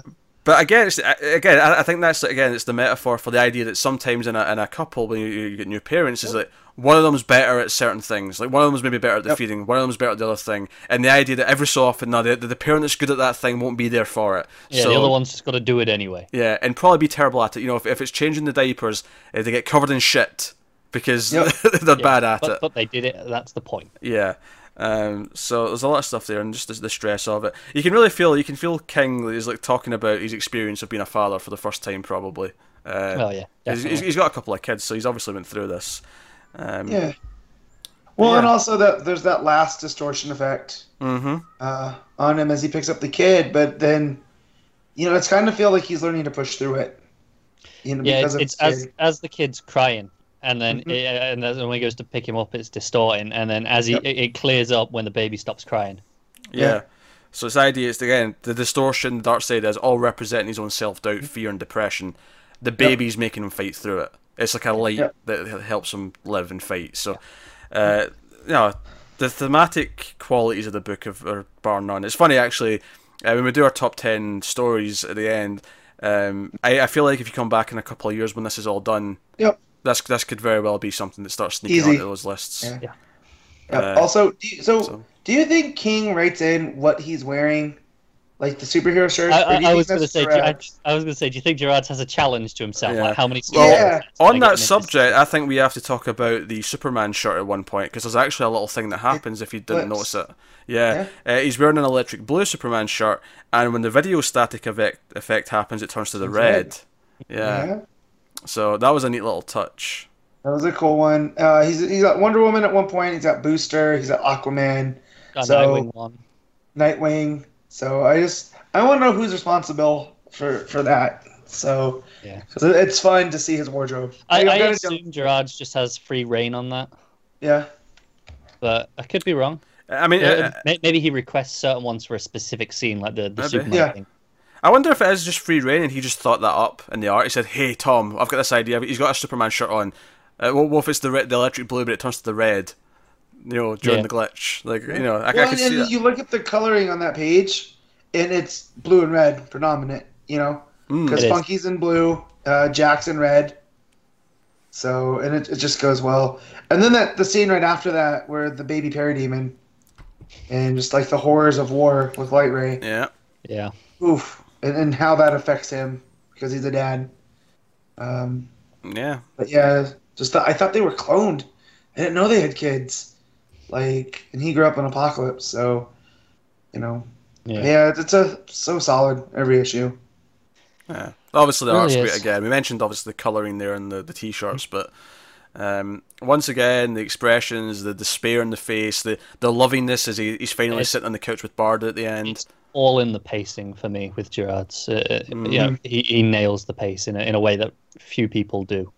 Yep. Yeah, yeah. He uses that name panel grid to his. Uh, Yeah, just I'm I'm fully just waiting for the final issue where we break out the nine panel grid. we'll get a full page spread at the end, probably. Yeah, yeah. When when, right when at the end. you know, when when Scott's finally accepted what's going on, when he's in a better headspace, he's not confined to the grid anymore. He's he, Right. he's you know free to think about more. Hmm. Yeah, he's not trapped by his own depression. Even, even Yeah. that will be Yeah. represented in the art by breaking away from the panel grid. Uh, so, so no, I, not surprising anyone. Fantastic. Uh, it is worth mentioning the May issue got pushed to June, so uh, we'll see you for number nine in a couple of months. Disappointing, but hey, you know, whatever. Take his time, get it, get it finished. yeah, all, yeah. You, well. you can't rush a masterpiece. I, I, ironically, the reason why it's been pushed though is because he, uh, Gerads just had a kid, and he's he, uh, this is his first Yeah. kid, I think. So Yeah. he's going through all this right now. Funnily enough. I wonder if this like really speaks to him because it's like this is exactly what he's doing. Yeah, I wonder. Just instead of a war, it's the art. That's that's what the going off to the Well, battlefield that, is. that's from, from what I've heard from parents when the babies are that young, like being away from them, is you're going through a war every day just to get back to him, You know, so Hmm. you know, uh, my cousin, we just met them for dinner last night, and they have a four month old, and that's what he's like. You know, and he works eleven hour shifts, but as soon as he gets home, he's like, "Oh, I have new energy." As soon as I see my kid, so Hmm. you know, it's it's crazy. I, I think that's the thing. Like here, this feels very authentic, doesn't it? Like the Mhm. whole thing, it feels like okay, this uh, as much as it's you know the, this this fantastical war and you know all, all the hmm. new gods and Apokolips, Yeah. it still feels real at its core. Oh yeah, I, I hmm. think that's been true of the whole series. Everything about it is everything it's about is real. It just happens to be wrapped up in new gods and Apokolips and Darkseid and Yeah. Yeah, all, all the other crazy shit. yeah. So hmm. Well, and and there's that line of of they make you forget all this, your memories, and like yeah, it's either gods or evolution. So you have another kid, like you forget all the pain and and whatnot of no sleep and Yeah, being cranky, and and like that might be the realest thing I've ever read in a comic book. Is is that sentiment? Yeah. Might be, yeah. Luckily, I hate children, so I'm immune to all this, but that's okay. yeah. I'm fighting a war to stay from home. No, no, no, I don't want to go home and see the little shit. No, no, no. Yeah, no, no, Pete is Darkseid in the story. Uh, I'm okay with that. Well, we have to move on then. We'll move on to Batwoman number 14, Marguerite Bennett and Fernando Blanco on the art. Uh, so we know, we, big twist last issue, we know that Alice is behind it all, who's the, the evil side to Beth, uh, Kate's sister. And seemingly from this issue, she's actually got Kate infected with a plague of some sort uh, from when she was in the lab so, uh, with, uh, with the bats. You know, it's all, all very symbolic. Uh, and Kate's on, on the, the run to try and get to her to try and stop all this uh, as Alice is uh, monologuing, and it seems that uh, Knife is behind all this. She's the one who's like made sure Alice is back. She's taken her out of the asylum, and she's you know giving her drugs to make sure she keeps being Alice, and all the rest of it. That's the gist of what's going on. Yeah, many arms of death get taken out. Uh, Elder and whatever. The, the yeah, sister. The, the, the brother and sister. Uh, well, that was the thing when we spoke about this last time. We were kind of conflicted on the reveal because it was like okay, as much as it makes emotional sense for this to like be Alice to a point, even though it's really to Tahani who's behind it all. Uh, yeah. It was like, well, it felt like we were building up like a new big villain for for Batwoman and Safiyah, yeah. and instead it turned out to be no, no, no, it's actually just the, the one villain she already had. yeah, which is kind of a weird. Uh, and I, and I like that dynamic of her wanting to keep her sister safe, yet her sister being her greatest adversary, mm. right? And so, and then you had Safiyah, who knows her better, or even the knife, right? Like if this was just the knife, or Tahini, whatever her name was, uh, then yeah. But I'm out. I think after this, because now I'm. Once they took out the many arms of death, I was like, well, that's that's the thing I was excited to see. Was this new, you know, her globe trotting with with Penny, uh, with Julia Pennyworth and and doing all that stuff, doing the James Bond spy things, and mm. and now we're just doing a lesser version of something we've already had. And I was like, oh, hers the sickness again. Like we've got this, and I, I understand that's that's been seeded through through the stuff with the the foxes and whatnot, but now it's coming to Gotham, and we know that's not how it's going to go.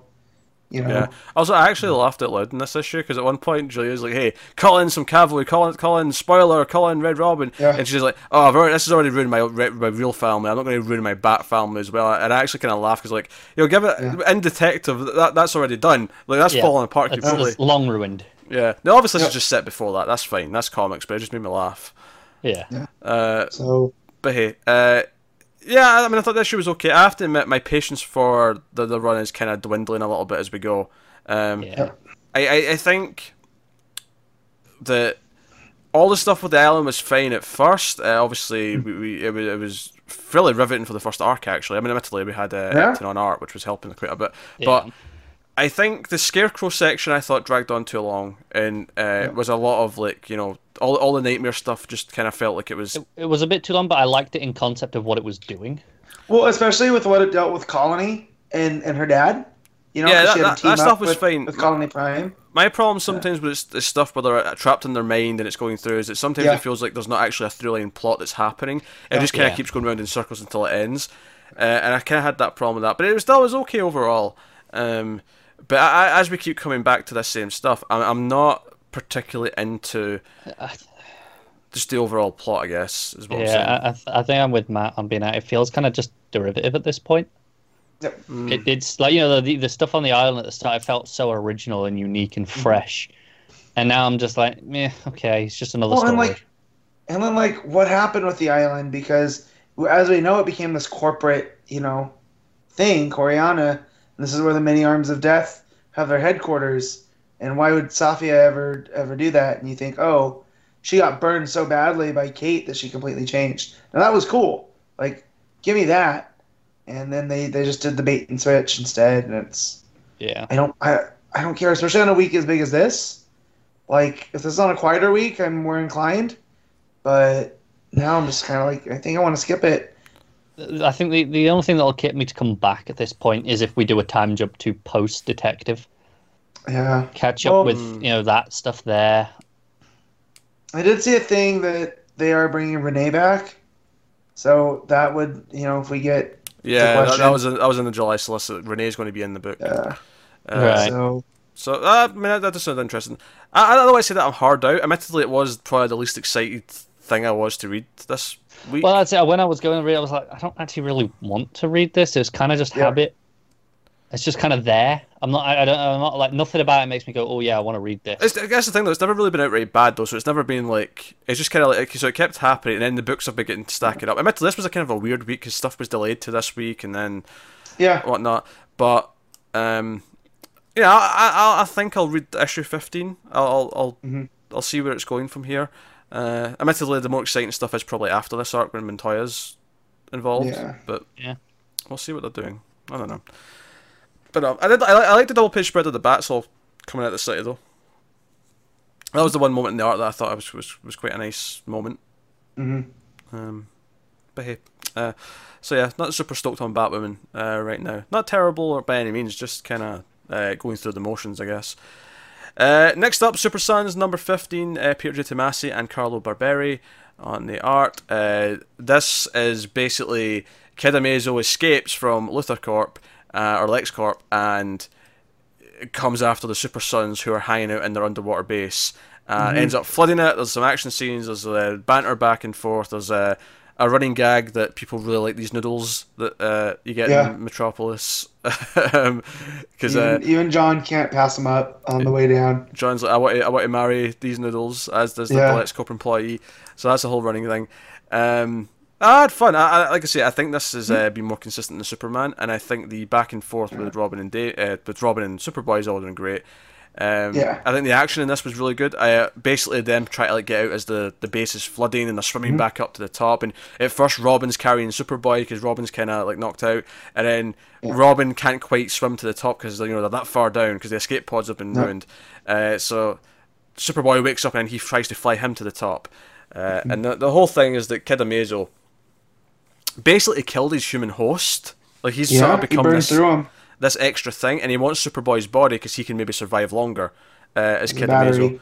Yeah, and he's Yeah, and I like that. I like that Kid Amazo, the virus, is sentient, and because of the nanotechnology, it takes the form of that armor. Mm. And so it could literally, like Amazo, who would adapt the powers, though Kid Amazo could be anybody at this, you know what I mean? Whoever yeah, wears the and the big thing at the end, the big reveal is that he's actually captured the Justice League because we keep hearing throughout the issue, Uh-huh. oh, they're dealing with a, something, an oil rig, and then we end up at an oil rig Yeah. at the end, and it turns out that Kid Amazo's trapped the Justice League and he's only siphon all their power so that he becomes Mm. even more powerful because that's his whole thing. So next issue is that the Super Sons are going to have to save the Justice League, which is a fun uh, capper on the run. Um, I, I'm upset that their base is already done though. Like I kind of want, I like that base. It can be rebuilt, I think. Yeah. They have the technology. Uh, little moment I liked a lot was uh, Damian's doing the weights. He's he's weightlifting, and Yeah. um, Jon just puts his finger on top of the weights, and now Jon and Damian can't lift them anymore. Yeah, and he's at like 58, 59. I was like, no, you're not. You just started counting high when Jon walked in. You know? Like, Very possibly, very Yeah. possibly. no, that was fine. yeah. As it sounds super enthusiastic, we we're not into it as much. it was a fun read. I had much more fun reading this than I did Batwoman. That's for sure. So, you know, Uh, that's fair. Honestly, I, I think I still enjoyed this more than Superman. eh, I put them about the same. Uh, I, I like the sentimentality of, of Superman, so that didn't that didn't bother me like it did you. I, I think it was just too much in Superman, whereas this actually had some fun action sequences. All the stuff with the Yeah. the swimming through the water and trying to like es- escape from him underwater. Uh, you know, Robin doing his like you know his deep blue and sea impression, but like, I, I need to go get the breathers, and he's like diving under and try to get the things. Like all, all that stuff was super fun to me. Uh, so yeah, I was, was was into it. But uh, hey, we got one issue left. Issue sixteen next month is the final issue. So. Uh, we'll see how it wraps up with this two-part story, and we'll see uh, if we get an announcement maybe by then about where the kids are going to end up. Because as we said earlier, Tomasi's kind of hinting that he's still doing something with them. Uh, so we'll move on then to Aquaman number 35, Dan Abnett and Robson Rocha on the art. So this is a different artist actually than what was before. The colorist though seems to be the same because it still kept that style, the coloring. It has, but it's Yeah. a bit flatter. Ah, that's fair. That's fair. Uh, but it was noticeably different though because obviously we had that one one shot with the completely different art, uh, which Yeah. was notably completely different. Uh, so this felt like it was still more back to the cons- the style that it, was before. It makes sense. That last issue was okay. Let's focus on someone else. So we've got a different style for that. I think this is okay. Return to the main story. Return to style. yeah. Yeah. Uh, so we've got the Ninth Tride, King Shark, all the rest of them fighting with the, the, the King's men. Uh, as Rath, because of the power that he's unleashed, uh, transforms into a big monster dude. And uh, Ar- Arthur encounters uh, Mark. And Mark kind of goes, Yeah, I didn't kill you. I intentionally faked your death, but I was hoping you'd leave. And he's kind of like fighting Arthur because, No, I don't want you to be king again. Until Arthur's like, I'm not going to be king again. like, there's, we got Mera. She's going to be queen. Yeah. Oh, you're not? Okay, cool. We're, we're on the same side. Yeah. Uh, that's basically how that Pretty, went. pretty much. Uh, no, that was a decent issue. That's not a standout, but it was definitely much better than last month's. Uh, Yeah. Yeah, Villain. I like I like King Shark and Jurok like teaming up because Jurok is the Beastmaster of Atlantis, so Mm. you put him with the Shark Man. I thought was Yeah. cool. Uh, I also like that the the magic mutates. You know, uh, what was his name? Cadaver.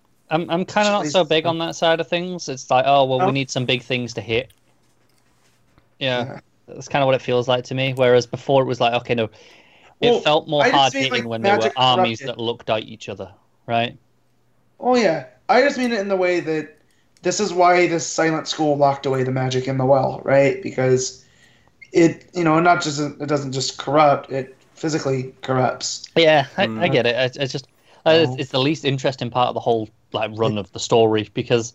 As you know, the, the idea that it's kind of this civil war. It's you know, okay, it's just people against people. It's very human, and yeah, th- that that made it feel real to me. That's Whereas fair. here, it's like, okay, now it's just a big evil thing to hit. because uh, when when Rath turns into like a monster, if when, when I thought it was just his face, I liked it because it was like, oh, because he's like, oh, you've turned me into one of these. Uh, Yeah, it's Wh- personified. what was it they call call them? The uh, the, the, Um, the mutants essentially. I forget the, the word they use in Atlantis for it, Yeah. but They were sea changed, and that was hey, I can't remember the actual Yeah. term. But yeah, he's like, oh, you made me one of those. No, I don't make me one of those. It was, it was like a racist person becoming part like mixed race Yeah. or something like that. He's- It was, Taint, taint blood. Taint blood, that was it. He's Taint like, oh, you made me a taint blood. But then he kept transforming, and I'm like, okay. I liked it when it was just like part of it because it was like, okay, he's becoming what he's like uh, biased against. Whereas this coming a giant monster, was like, okay, so we're going to have him fight. Which don't get me wrong, I don't hate it because. I kind of like Aquaman uh, the most when it's dealing with sea monsters because that's kind of I, Yeah. I like the horror underwater aspect of it. I, I agree, but I don't think it fits in this story. I think that's fair. Um, I, I kind of Yeah, agree with that. It that's doesn't fair. ruin it for me, but it does definitely No. not where I was expecting it to to go. It it take it takes me yeah, like I said, it it could still be pretty good at the end, but it Yeah. takes it down a notch of where it could have been. yeah, I, I mean, n- n- nothing in here uh, put me off the the story or the run. Um, it was definitely much better than last month's issue, but it wasn't necessarily as great as what a lot of the stuff that it has been, been building up to the fighting and whatnot. So, um, but now ne- next week we got the presumably everyone teaming up together to take on big horrible Rath and uh, Yep. and cadaver and all the rest of it. So, Well, yeah, because uh the senators finally realized he's insane, yep. and they they've turned on him. He is no longer the Senate. Yeah, that's, that's when that's when he bursts out the, the door. Actually, so they're about Yeah. to tell him, "Oh yeah, we've all agreed that you're not going to be king anymore because you're nuts." Uh, so, so no. Uh, but I'm looking forward to this developing. It still feels like it's got a direction, which is nice. Uh, this was this was mostly just a punchy, punchy issue. So Yeah. uh, which hey, so um, that'll take us on to the Brave and the Bold, Batman and Wonder Woman number three. Liam Sharp, of course, uh, doing the, the, the, the both the art and the, the, the script. So, um, uh, how did you feel about this? Batman wakes up and Tír na nÓg, and he is uh, he's he's confused at first, but then he realizes, oh yeah, you pulled me here, uh, and I'm here to solve a murder. I love the stuff with the fairies in the pool, and he's like, "Whoever's over your female," like. I thought that was funny. I, I, I really like Bruce being so confused and kind of being out of Yeah. it. It's it's different. We don't see it very often. Yeah, No. yeah. Uh, And, and I like his reasoning too, because deep down he's always looking for the ration, the rational, and you know the reasonable. yeah, because E- uh, even even when he's dealing with magic, and he, he kind of says like Yep. he knows that it's magic, it, it defies logic, but he still needs to base so- his thought process. Yeah, because Yeah. because what he says is when Wonder Woman like takes him out and they go they go questioning some people and stuff. He's like, I have to understand the rules of this place before I can actually be a detective. Um, Yep. So he's trying to like understand things, and he remembers this thing he used to hear from this old nanny he had about you can see through the magic if you've got a stone that's got like a natural hole in it. Uh, Yeah. So yeah, because uh, I actually I did like the line where he says, uh, "There's a difference between uh, invisibility and stealth." He's like, "Yeah, I knew you were there the whole time because like Yeah, you just couldn't see him. Yeah. Yeah, I like that. that was, that was a nice And, touch." uh, Uh, uh, I have to admit though, I wasn't super hot in this issue. Um, No, there's a lot of fill in the gaps. Not fill yeah, in the gaps. there was like, a, a lot, a lot of talking that wasn't super exciting. yeah, It's the catch Batman up to speed issue. yep, Yeah, and I'll be honest, I was Um, kind of zoning out through a lot of the explanations. Yeah. So I, I wasn't like, uh, uh, I agree that it wasn't as good as the, the previous two, but I can tell that that Sharp really loves Irish mythology, and is a fan of mythology. Mm. Uh, Yeah. Even if it, I'm just learning all this new stuff, it it's there, and I can appreciate that. I, I love Batman going through his deductive processing.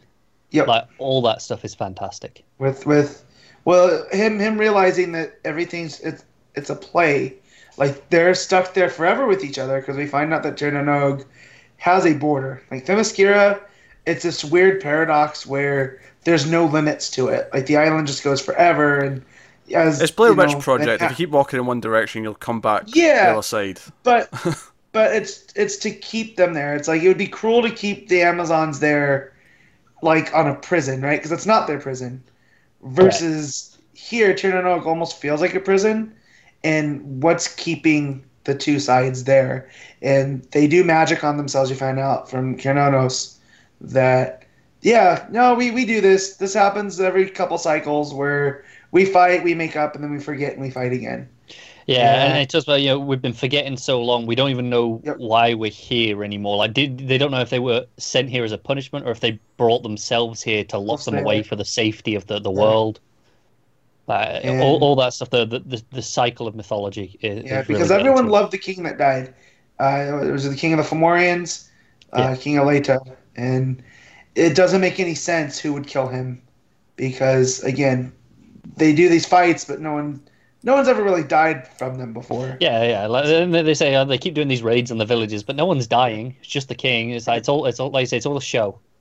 Right, and I so I like Batman piecing that together, and and Cernunnos, Cernunnos, however you pronounce it, uh, he he's like, oh yeah, and then they bring up Balor, who's the you know, the the big evil demon, the all-seeing Yeah. eye Hmm. of Irish mythology, and they kind of tease him at the end. He's sitting on this throne, kind of reminded me of the of, of the, the the Iron Islands in Game of Thrones. Yeah. Okay. I, I can see it.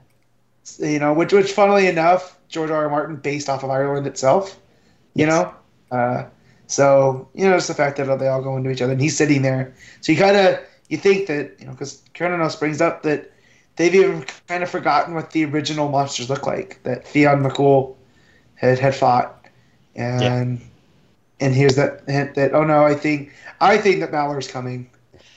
Yeah. Well, yeah, I think so. Because you know, like he, he said, uh, says to them, "It's like, hey, uh, it's it's all just oral tradition at this point." Which Yep. again, yeah, plays into the idea of especially Irish mythology, uh, which Yep. is is mostly oral. Mhm. And you know, the idea that you know none of them actually really remember it. It's just these stories and legends and how they've been kind of blown out of proportion. And so it'll be really interesting when we get to to Balor. Like, okay, what can he actually do?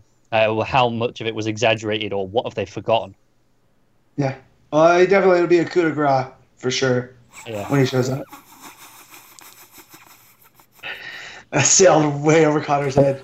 It, it, it really did. It really did. In fact, the only reason why I remember the name of the, dude at the end was Balor is because of the wrestler. Yeah. that was the only reason why I It remember was that. So it's great. I remember when he came in, he, he took the name, he, he went from his name, Fergal Devitt, and became Finn Balor. And Finn, based off of the hero, Finn McCool. and Yeah, I mean, Bal- Finn also very Irish sounding.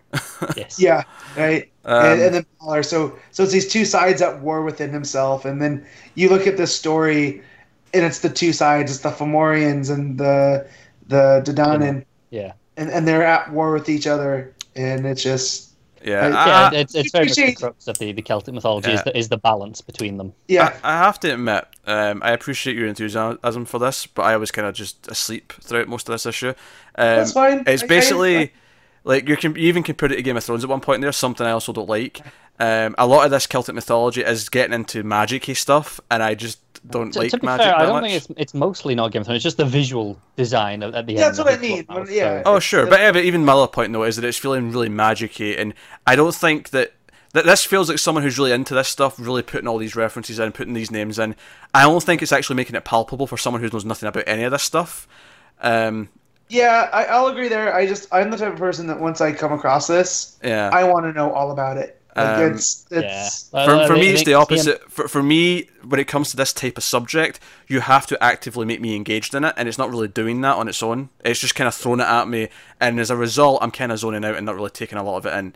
Um, so, honestly, I think I'm just not going to read the next three. I think I'm just going to leave you guys to cover this because that's fine. by I. I, it's just a taste thing. I'm just not into it. Um, and even at the end, when it cut to that last page and we see Balor sitting in his throne, I didn't feel like we built up to that. I felt like it just, oh, here's a tease for the villain. Well, I mean, no, but he was referenced a, a couple of times Yeah. during the issue. They talked about him. oh, during the issue, but I just mean the scene before. I didn't really Well, feel and like we were building up to some s- anything. and then they, it they, just they kind of also ended. talk about the yeah they also talk about the two uh, the the two gods Danu and and uh, was it more more Morrigan.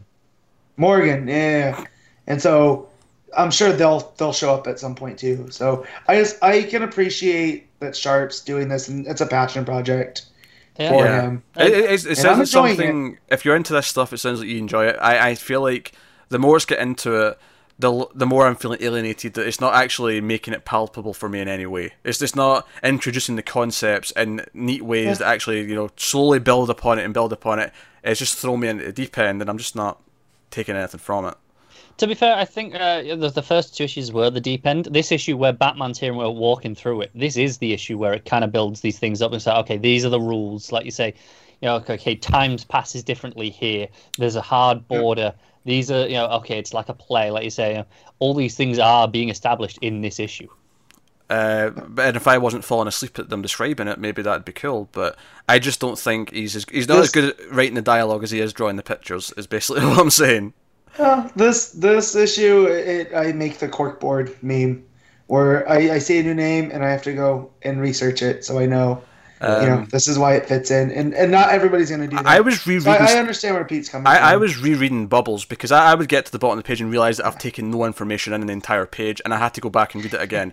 Yeah. I, I it just like it just it was making me just want to sleep, and it was Yeah. I, I found this such a chore to get through this this time that I think Mm-hmm. I'm just out.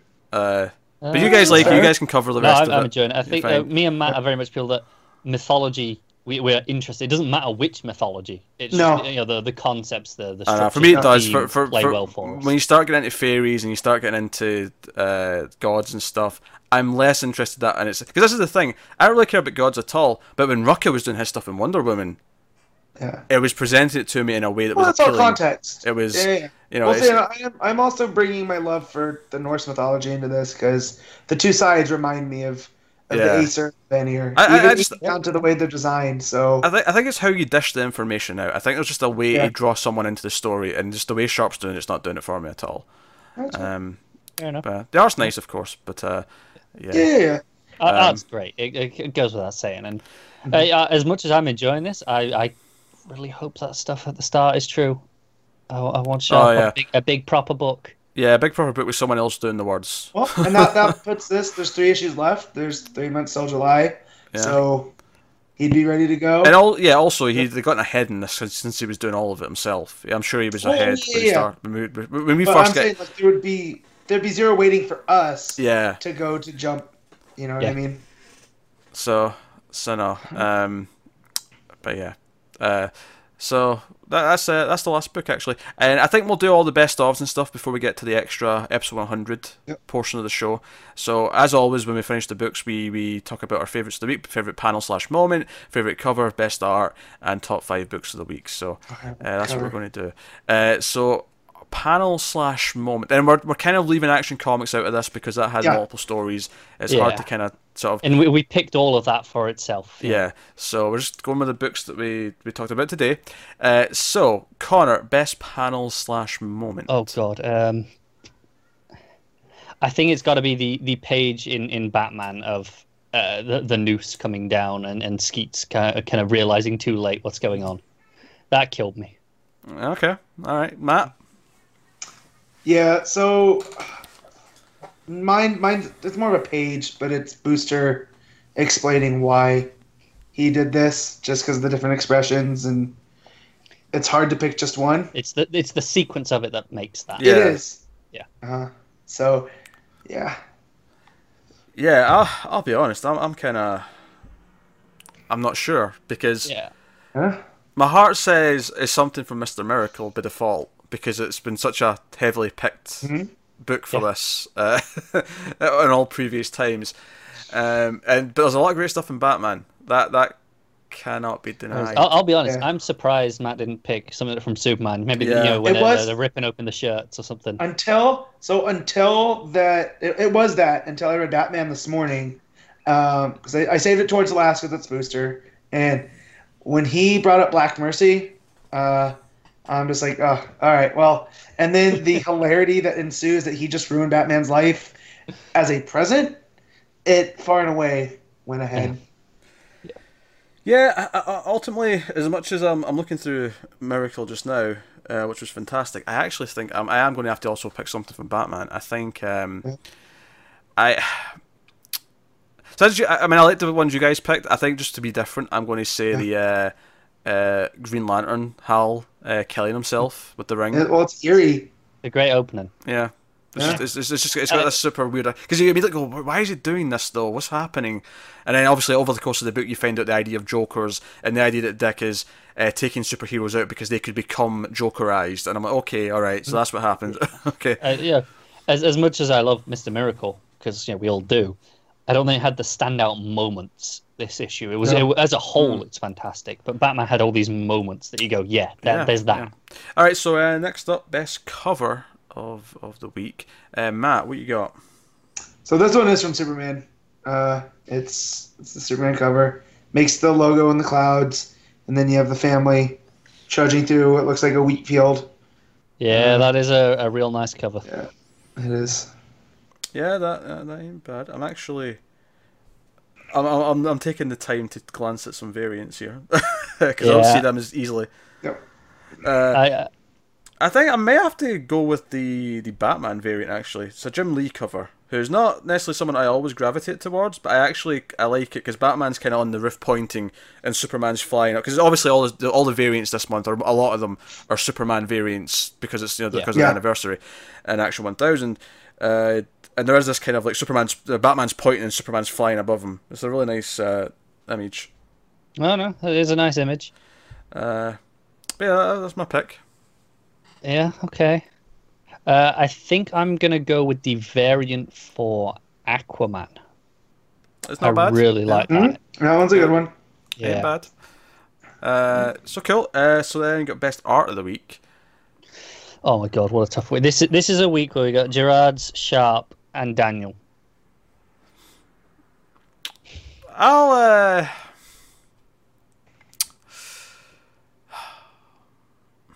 I'm gonna go with Daniel. As much, Gerads is fantastic. Wow. I think because I've not seen Daniel, this is like Daniel's best work in a while as well. And because it, it's, it was, you know, because I expect Gerads to be fantastic, but the fact that Daniel came in and did what he did uh, with all of his moments and his sequential art there, Yeah, do you know what? I think I'm going to agree because it's the. sequ- I, I expect fantastic action from from Daniel, Mhm. but the the subtleties in his sequential storytelling this week really impressed me in a way that he hasn't done very often. So Matt, yeah, what are you what are you picking? Yeah. Well. So I thought I was gonna be the only one that was gonna pick Daniel. That's why I was surprised. Yeah, Is- oh, oh, but your reasons though. But he drew Booster Gold this week, so Daniel wins. you took the words out of my mouth. Like, he draws a really nice booster. I mean, Like, sure, Gerads put Booster on a T-shirt this week, but we had actual Booster did. Gold in Batman. I went from having zero booster gold in in rebirth, not rebirth, uh, New Fifty Two to like I don't want to say too much. There's no such thing, but a lot. of- there's of a little bit of booster in, in New Fifty Two. Yeah, not enough. Like it wasn't until Convergence that No, really. he was there before that. He was with the, the with Jonah Hex. Justice League International, but that got canceled super quick. Yeah, it, you know, it had him in the past with Jonah Hex. Yeah, well, who read Jonah Hex beside you? I, I did. I was I good. said who beside you? Yeah, but they should have been. True. Never, I never, I, I read like forty of the new fifty-two books that started, maybe forty-five, and I didn't read Jonah Hex. Me neither. Or All, I think it was All Star Western when it started. It was. actually. It was re- renamed as All Star West. It was Yeah. the exact same team as before. Um, what was what was it saying? Uh, aye, so the best start of the week. We picked that. Yes, okay. So, but Yeah. top five books. But top five books of the week. Connor, you first. Oh God. Um, I, I think I've got to give it to Batman at number one, and Miracle at two.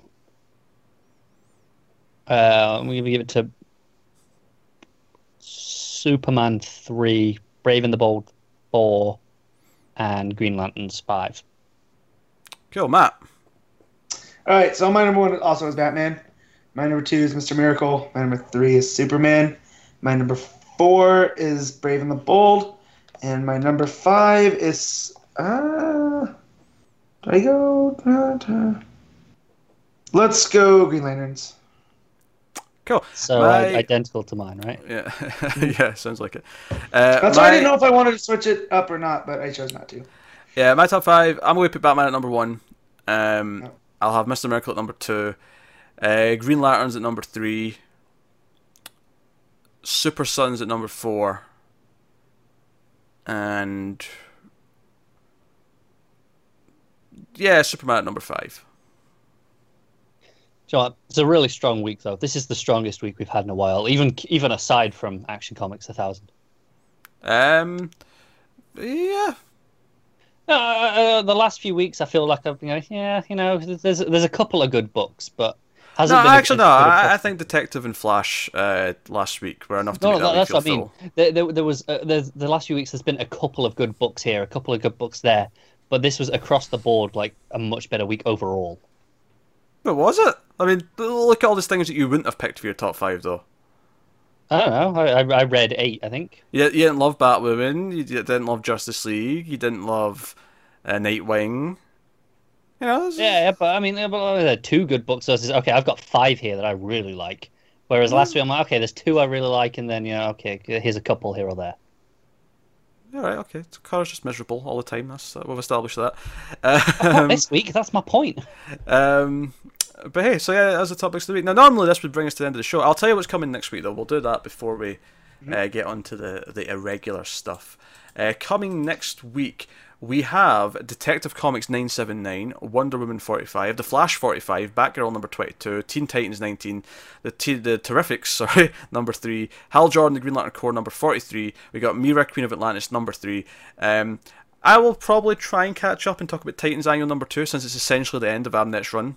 Uh, that may be worth doing. Uh, also out next week uh, is The Silencer number 4. Um, and then also out, but we will, will not be covering, is Batman Beyond 19, D- The Demon Hell is Earth number 6, Hellblazer 21, Justice League America number 29, uh, Raven Daughter of Darkness number 4, and Suicide Squad number 40. So uh, that's what's coming next week. More, much more of a normal week next week in terms of the amount we're covering. Yes.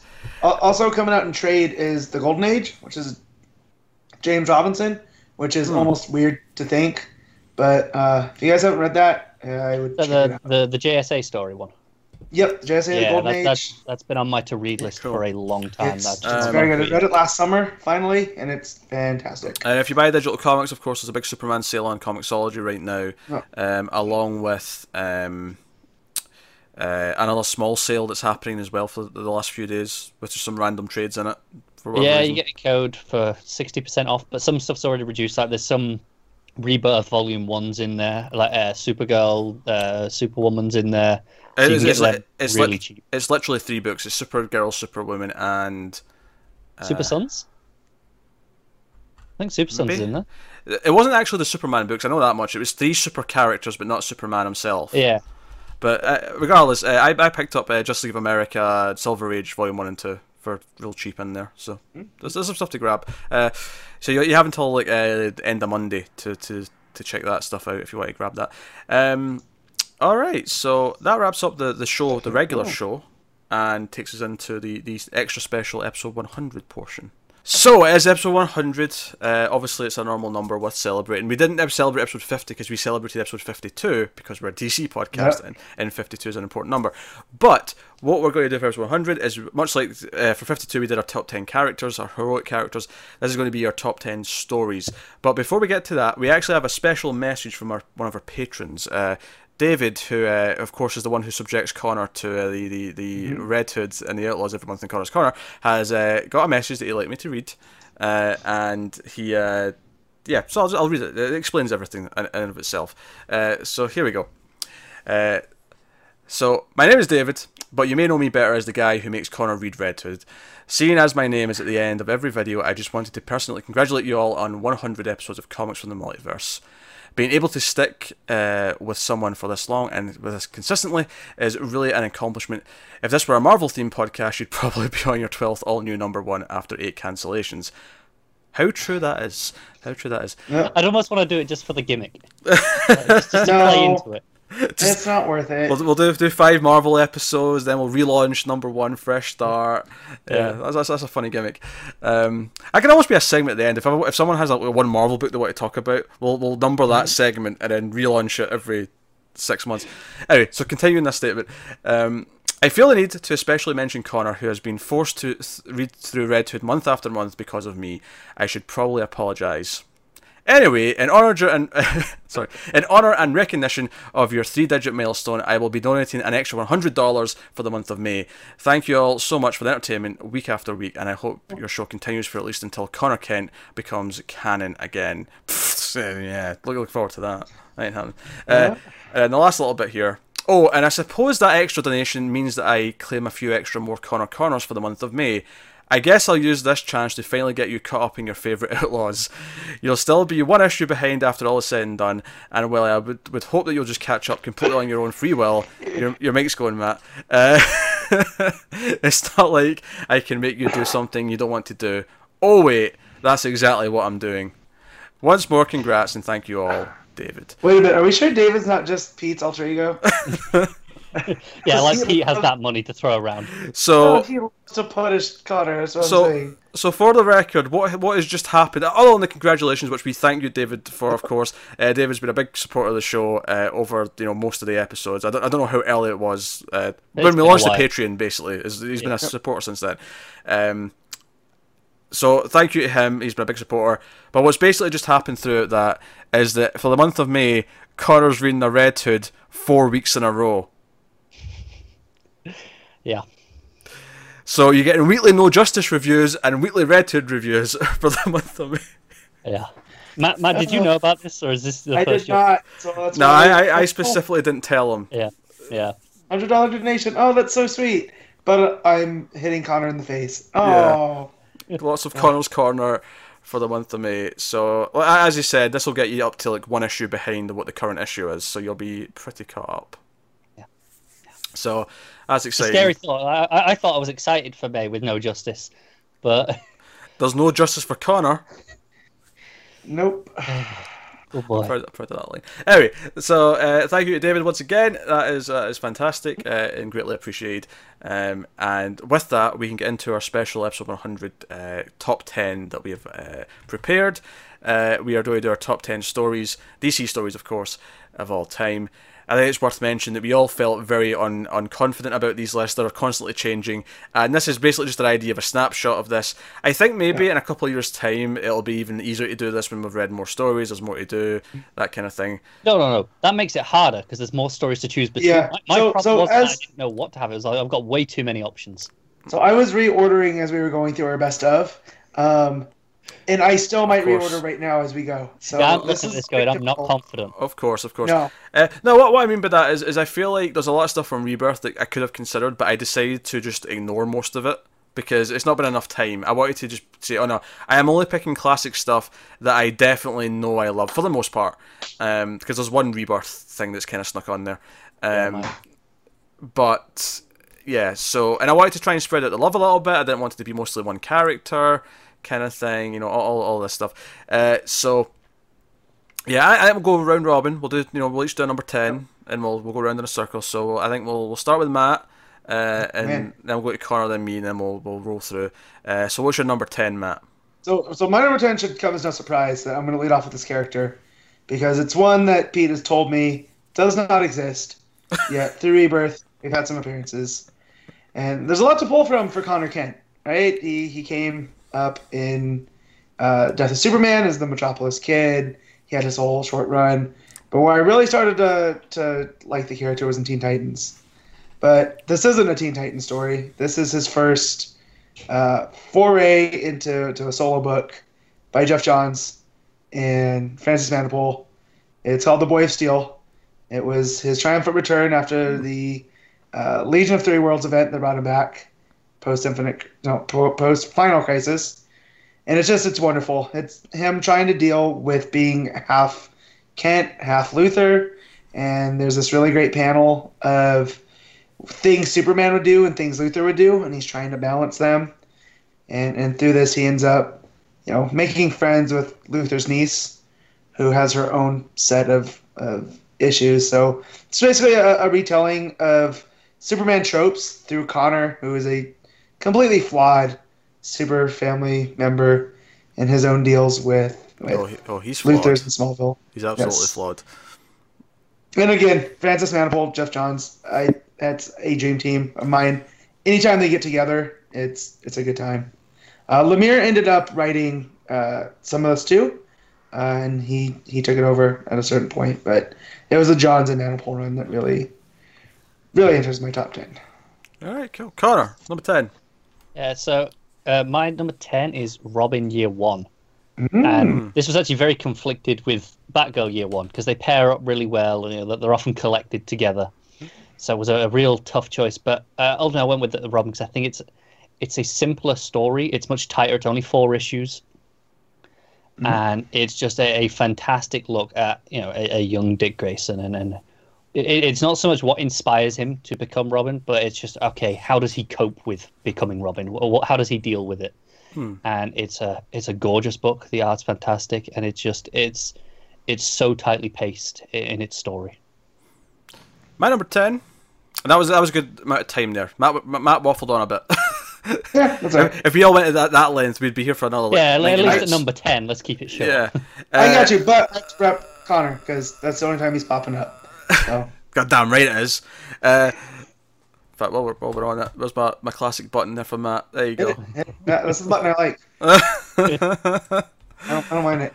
All right, my number ten is actually my one and only uh, rebirth era story because I wanted to represent Wonder Woman, right? And I, I could have went with Rucka's first run, but that's the stuff that I, I love, uh, and I went with because I, I, we were talking about this off air at some point about like if we like a whole run, do we just say the run? And we could have done that, but I wanted to try and force a bit of conversation and be specific about like what is your favorite part, kind of thing. Uh, so I've actually went with Godwatch uh, which was the second story uh, set in the past. And the reason for this is because I think this is where the emotional beats for Veronica Cale, the story of her daughter, the fact that she's the one who's kind of like intervenes and stops Wonder Woman from saving Barbara Ann, and that's what kind of leads to her becoming Cheetah. That, that, I feel that's where the emotion of the run really hit the hardest in a lot of ways. Um, and it, it made the villain sympathetic. It, it made this great tragedy out of Cheetah. Um, and it doesn't have uh, the weakest issue of the run, which is issue eight, which was the, the Barbara Ann Indiana Jones issue, which no one likes. Um, and if you're not, if you if this is your first episode, uh, I'm just that's a joke because Matt loves that issue. I actually do like that issue a lot. That was, just a pure joke. Um, but no, that's why I, I picked that because I, I think the emotion of it, and obviously the art from Evely was fantastic and uh, great stuff. So there you go. I, I just say I think it's funny you, mentioned there how okay we're condensing this to just story arcs rather than entire runs. That for the most part actually made me consider. Uh, I, I was going for. I end up with a lot of standalone stories rather than because I couldn't condense a run because I was like okay what. What I- I think- that run specifically is the, the one part that stands above everything else? And because we're only doing 10, whenever it was a run where I could have picked a couple of things, I, I made a point of just saying I'll pick one and not even think. Like, you know, Yeah. e- even if like technically one should be number two and one should be number six because I love them both that much. I'm like, no, no, I want more varied things happening. exactly. Yeah. Uh, so, Matt, what's your number nine? So my my number nine, it you bring up the Barbara Ann story, and and it's not it's not my number nine. So uh, It's his number one, but go on. yeah. so I really love the Geoff Johns era on Green Lantern, but I had a very hard time picking a specific story. And you know, up until this morning, I had Blackest Night picked, But Then I thought there's one standalone story that I keep going back to that no one, you know, really remembers. So I feel like it's this dream that I might have had, but I looked it up and it exists. and He double he double checked it existed before he picked it. I double it. checked it. Good sign. And it it's uh, I I didn't get the name though when I double checked this morning. So You don't have the name of the your your st- No. your pick. I, I have to. It's so it's a story. That, I think it's called uh, the Black Core, right? And it was before they put in these these rules of the Green Lantern Corps that there's different light spectrums, and it involves uh, Guy Gardner going undercover with this new ring that you swallow it, and it only is powered for 24 hours. And he's partnered with this Durlan undercover cop, and they go and they bust up this ring, and they come to find out that Guy's not, you know, he's not subtle enough to be undercover. Surprising, Oh, of right? course, yeah. I, I remember he- this now that you're talking about it. Yeah, so he gets booted, and his partner that he was on the team ends up going off with the Durlan, and they're never seen again. My, yeah, my, was they, just they, they were like the the the you know you know how like now we have like you know, they have the, the honor guard Yeah. rings. Uh, yeah, Yep. it's like that, but they, they were like a separate division. They were like, no, we we're the, the hard hitters, we're the, the the black ops crew. Yep. I think my, my, my first comment and hearing this, I don't, I don't recall. Was this in the main Green Lantern title? or Was this in Green Lantern Corps? This is in Green Lantern No, I Corps before Tomasi took over. It was Ah, written by okay, Dave Gibbons. Yeah, and Um, uh, Because my, my first thought there was like, wait, why is it? How is it even a ring if you swallow it? Like, sure that it's Yeah. just a pill. Yeah, I, I don't remember that Yeah. part, so I'll, but it was when you started talking about the the Durlan partner. Yeah. You know, Yep. I was like, oh, I okay, I remember this now. yep. Interesting. And so basically, you swallow the ring, and it gave you like this black energy instead of green. And the, yeah, they had all like black Yeah. suits and stuff for the Uh, stealth hey, I'll give you credit, man. This is a really specific pick. I'll, I'll give you It that. is. So, and, and I could have gone with Blackest Night, which uh, was really what I had, but I remembered the story this morning and went, oh yeah, that was a that was a good one. Plus, it's Okay. Guy Gardner, so I got him on my list. All right, uh, Connor, number nine. Yeah, it's number nine. This is actually a, a single issue one shot. This is a it's it's an oversized anniversary issue. This was uh, Jonah Hex issue fifty. Uh, so the, the the run you know, before the the new before it renamed to, to All Star West, and this was it. It's still uh, you know Palmiotti and Connor, and you had uh, Darwyn Cooke doing the art. And it's this fantastic story. It's got it's got this this, this horror. There's a there's action to it. It's, you know, it's Jonah Hex. There's this bounty hunter. It's this this really tough relationship between them and the back and forth and just the the tragedy of it by the end is is so fantastic it's it's well worth reading just uh, you know because it's just one issue just go go grab it on Comixology you you will not regret it Yeah. Um.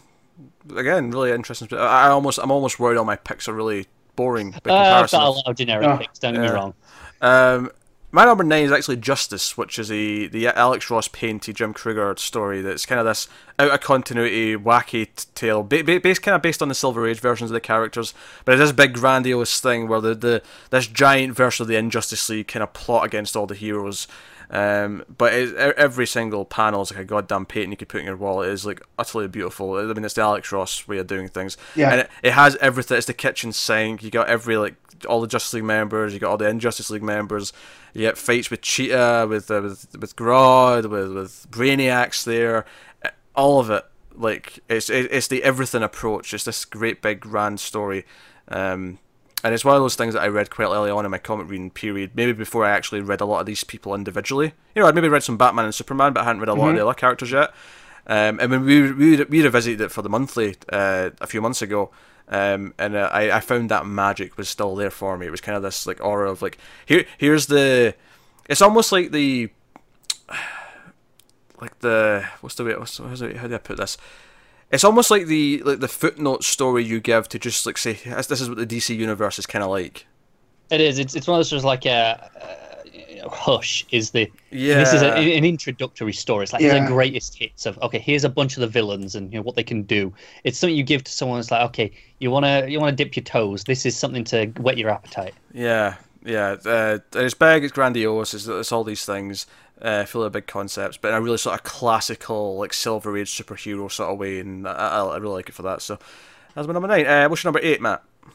So my number eight is, as I pull it up, is 52, but more in uh, specifically Booster Gold story in 52 because that's the Yeah, I mean, that's the story that got me to love Booster Gold, and Uh, it spins out into 52 pickup, which is another. That's where we learn that he's the greatest hero you've never heard of. So uh, he starts off as a joke and ends up being one of the greatest heroes of all time. It's hard not to love. Uh, I think that one was mostly penned by Geoff Johns. I'm sure other people filled in because it was kind of yeah. Honestly, they've, they've all been, always been very kind of uh, intentionally Cagey. vague about what, what who wrote what parts of Fifty Two. Mhm. Like it sounds like they did kind of split by character, but it sounds like they all kind of like Yeah. mixed You the can pie tell a like little bit. certain points. You know, it's like okay, that feels like this one. Yeah, like the scientist stuff on the island was mostly Morrison, I believe, but it's Mm-hmm. it's Yeah. hard to kind of gauge what a lot of it is. But um, yeah, Fifty Two is like an epic, like once in a lifetime thing. It is. Yeah. Yeah, I, I, I never read is. Pickup, but 52 itself is is a whole Oh. thing that is well worth reading for the experience, if nothing else. This Yeah. it is such a an experiment in storytelling to have one giant series, you know, 52 issues telling Yeah. quite a lot of stories at once. it, it did so well that they had another couple of weekly series after that that both did really bad, like by comparison, Countdown and Trinity, which were just kind of Yeah. weak by comparison. Well, count yeah, Countdown and Trinity was bad, uh, but they did the alternating one, Generation Lost and Brightest Day, and I thought that Oh, was yeah, that while wasn't- the yeah, quality wasn't of 52. yeah, They were they were decent. I like yeah, I like Brightest Bid Day well enough. Yeah, I never read International, but I, I did like uh, or Generation Lost, that was called. Um, Yep. uh, but hey, uh, so what's your number eight? Eight, Connor. yeah, eight. This is my rebirth representation. Oh, god. It's, it's, it's also Wonder Woman, but I, I actually went with year one. Yeah, uh, that, that first story. Yeah, yeah I, th- I think it's Nicola Scott's art that puts it over the edge. D- Diana's discovery Yeah, of uh, interacting Mhm. with everything for the first time. It's just so good, and, and of course that includes the issue eight of you know. Man, someone brought it up before Matt did. Jesus. Uh, That- that's the thing. It's like I, I, I really do love it, and uh, you know, I wanted some Wonder Woman representation, but I can't, in good conscience, put it any higher than eight. That's, Yet. that's fair. Yeah, that's give fair. Yeah, you, you want time to let it simmer in the history of the comics and kind of really think about it and reread it at some point and all the rest of it. Uh, my number eight is a is a biggie. Uh, Identity Crisis is my number eight. Matt brought it up earlier. In fact, Mm-hmm. um, arguably my favorite crisis. I think, and I I, I think that's Yeah? because even though it's not a crisis crisis because it's not you know multiversal. Oh, it is, though. Things, yeah, but it's a crisis in the traditional Yeah. sense of the word. Maybe not the, the, the DC sense of the word, but in the Uh, traditional sense of the word. people's use of the word. Yeah. Um, and I love it because it, it deals with again what we said that we're hinting at in Justice League recently with this this morality question and this discovery that some of the league members had done this awful thing for for good reasons. But you know when Batman and you know Wally discover what they did and they're not happy about it and it, like it becomes this thing and even just the sense that in the opening pages it makes you really care about Ralph Dibny and Sue Dibny and then by the end of the issue you're heartbroken and it's like damn like and you know it's the idea there's someone killing going around killing superheroes and people related to superheroes um it's just it's, a, it's such a such the a question intense of who story. benefits yeah always rings. Always rings. You get to the end of I think that was the fifth issue. Yeah and, and- I, I think it was also the first time that they really I'd really been sold that Deathstroke was a badass because Deathstroke Yeah. like, takes on the league and kind of survives and wins Yeah, Meltzer. um, so yeah Mel- yeah Meltzer's great yeah he's a good writer absolutely uh, what's your number seven uh, Matt So my number seven is from the Geoff Johns run of the Flash, and it's Blitz, which gives us Zoom. Well, Ooh. I'm just going to jump in because my number seven is also Blitz from the Flash. So, uh, I, I I had a debate with myself if it was going to be Blitz or Rogue War, but Yep, I couldn't pick. Yeah. Uh, I also like Wonderland. Wonderland's a great because that was his first one, and it's a great introduction Yeah, to, to but-. But Blitz is the one that where you're just like, oh, here's my heart. You ripped it out. Just well, like yeah, because because they think oh, not only does it really get to the, the Zoom stuff, the the the uh, the the the Zolomon and Hunter Zolomon stuff, but it's the that's that's that's the arc where he tries to murder Wally's pregnant wife because he believes that Wally needs a tragedy akin to Barry's to be a better Flash. So you've got this race to try and stop this from happening. It's gut wrenching, it's heartbreaking, it's all these things. Uh, and I think that's ultimately why it's probably the standout arc of the entire thing. Yep. Although honestly, his entire Flash run reads like one big continuous It- story. That because It does. because Rogue Yeah. War like kind of caps off a lot of this stuff and brings it back. So there's a reason to, to bring that one up as well. But th- th- there are a few runs in history that I like. that. Like you know, I said I wanted some Wonder Woman representation. Like my, my first thought is I, I really love the the Azzarello Wonder Woman run from New Fifty Two. I think that is a fantastic story, but that doesn't even have arcs. It that No. is just one story, and I, so they I bleed felt like I was each other. When we yeah, get so to I felt like we, I was cheating to pick. when we get to honorable mentions, there's a couple of things that I wanted to pick from something, but I said nah. I kind of love it as a whole run, not necessarily the stories in them, on them on their own.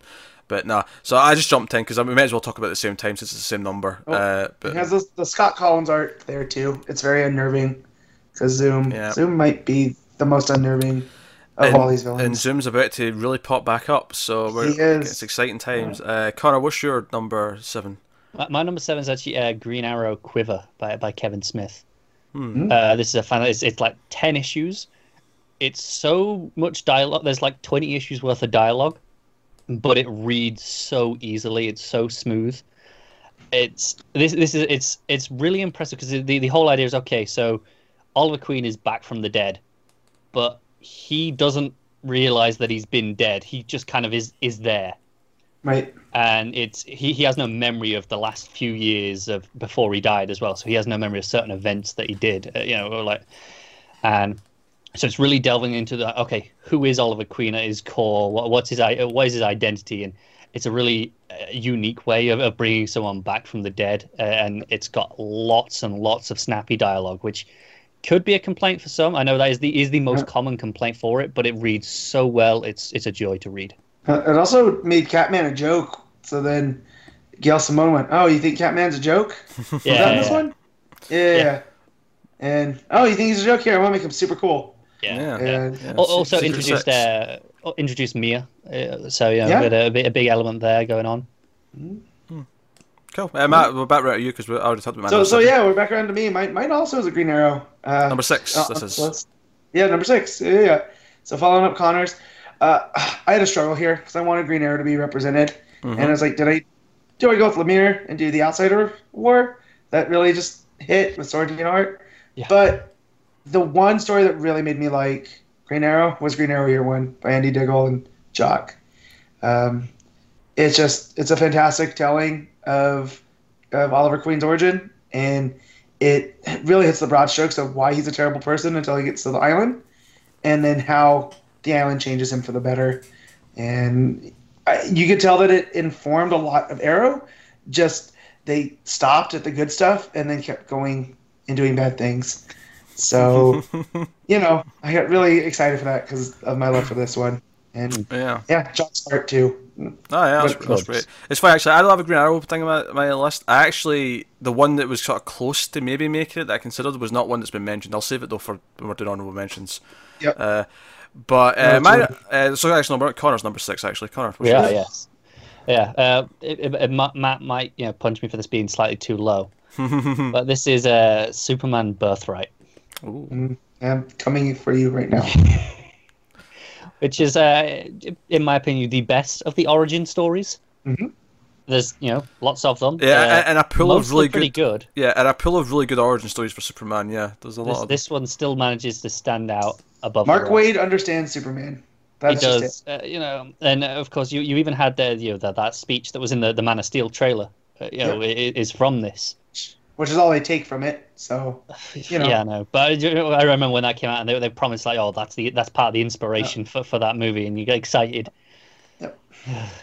No, but never mind that. But you know, but uh, this is yeah, where where it is there, and it's just it understands not just Superman but Clark Kent, and you know this this journey of discovery of, of who he is and who he's going to be. he's not even Superman in it until like Quite issue late. four. Yeah. Yeah.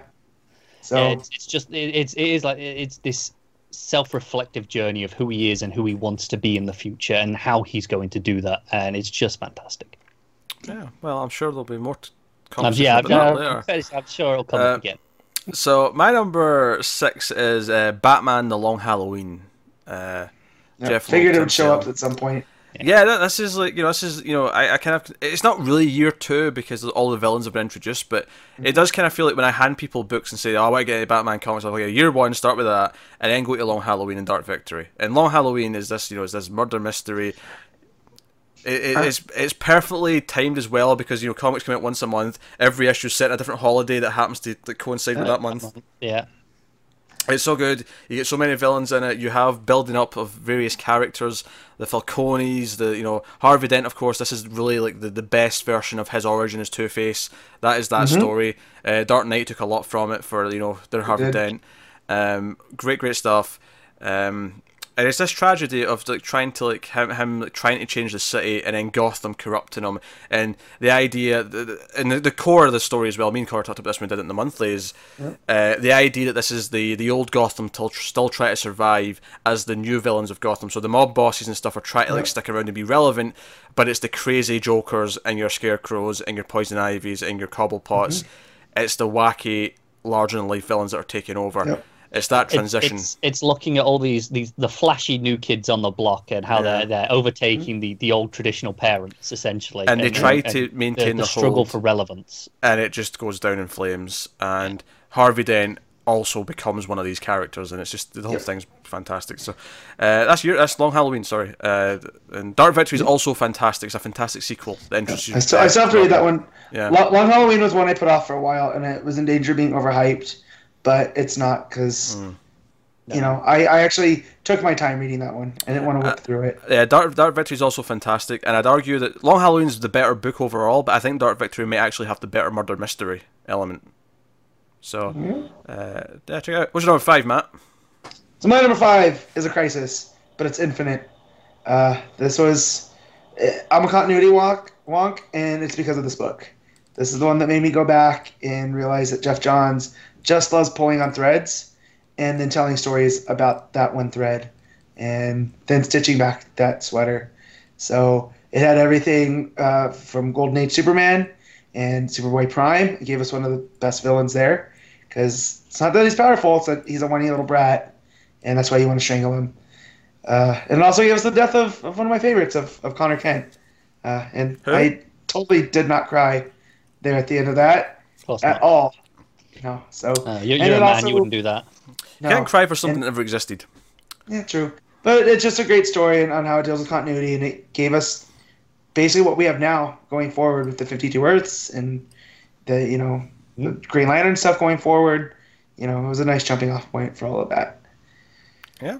Uh, Connor, number number five. Yeah, my, my number five is, is also the, the Long Halloween. So you know, Oh, there you go. started doing that. I, I, the other thing you didn't mention really is is Loeb's art is incredible, and you know the the way he draws the eye in has a the flow to his pages is just something spectacular. Oh, absolutely. I I think it's, he's not an artist who had worked on a lot of regular books, but for his own like individual thing that's separate Yeah, with, with his style to shine is he he also excels. draws one of the best capes ever. That's draw good. Yes, he does.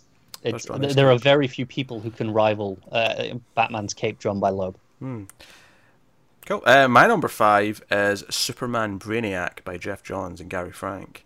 Um, you know, when I was like, oh, I, I need some Superman representation. What's my favorite? You know, what's my Superman story? I'm looking through them, and I'm like, ah, what really struck a chord? Like, I mean, obviously, it was, it was all the origins, but I almost ruled out the origin stories because I'm like, I kind of like all of them. They're all good, and like, yeah, I may have a favorite between them, but they all kind of like jumble in my mind together. You've got you got for all seasons along with Birthright, and then you've also got Secret Origin.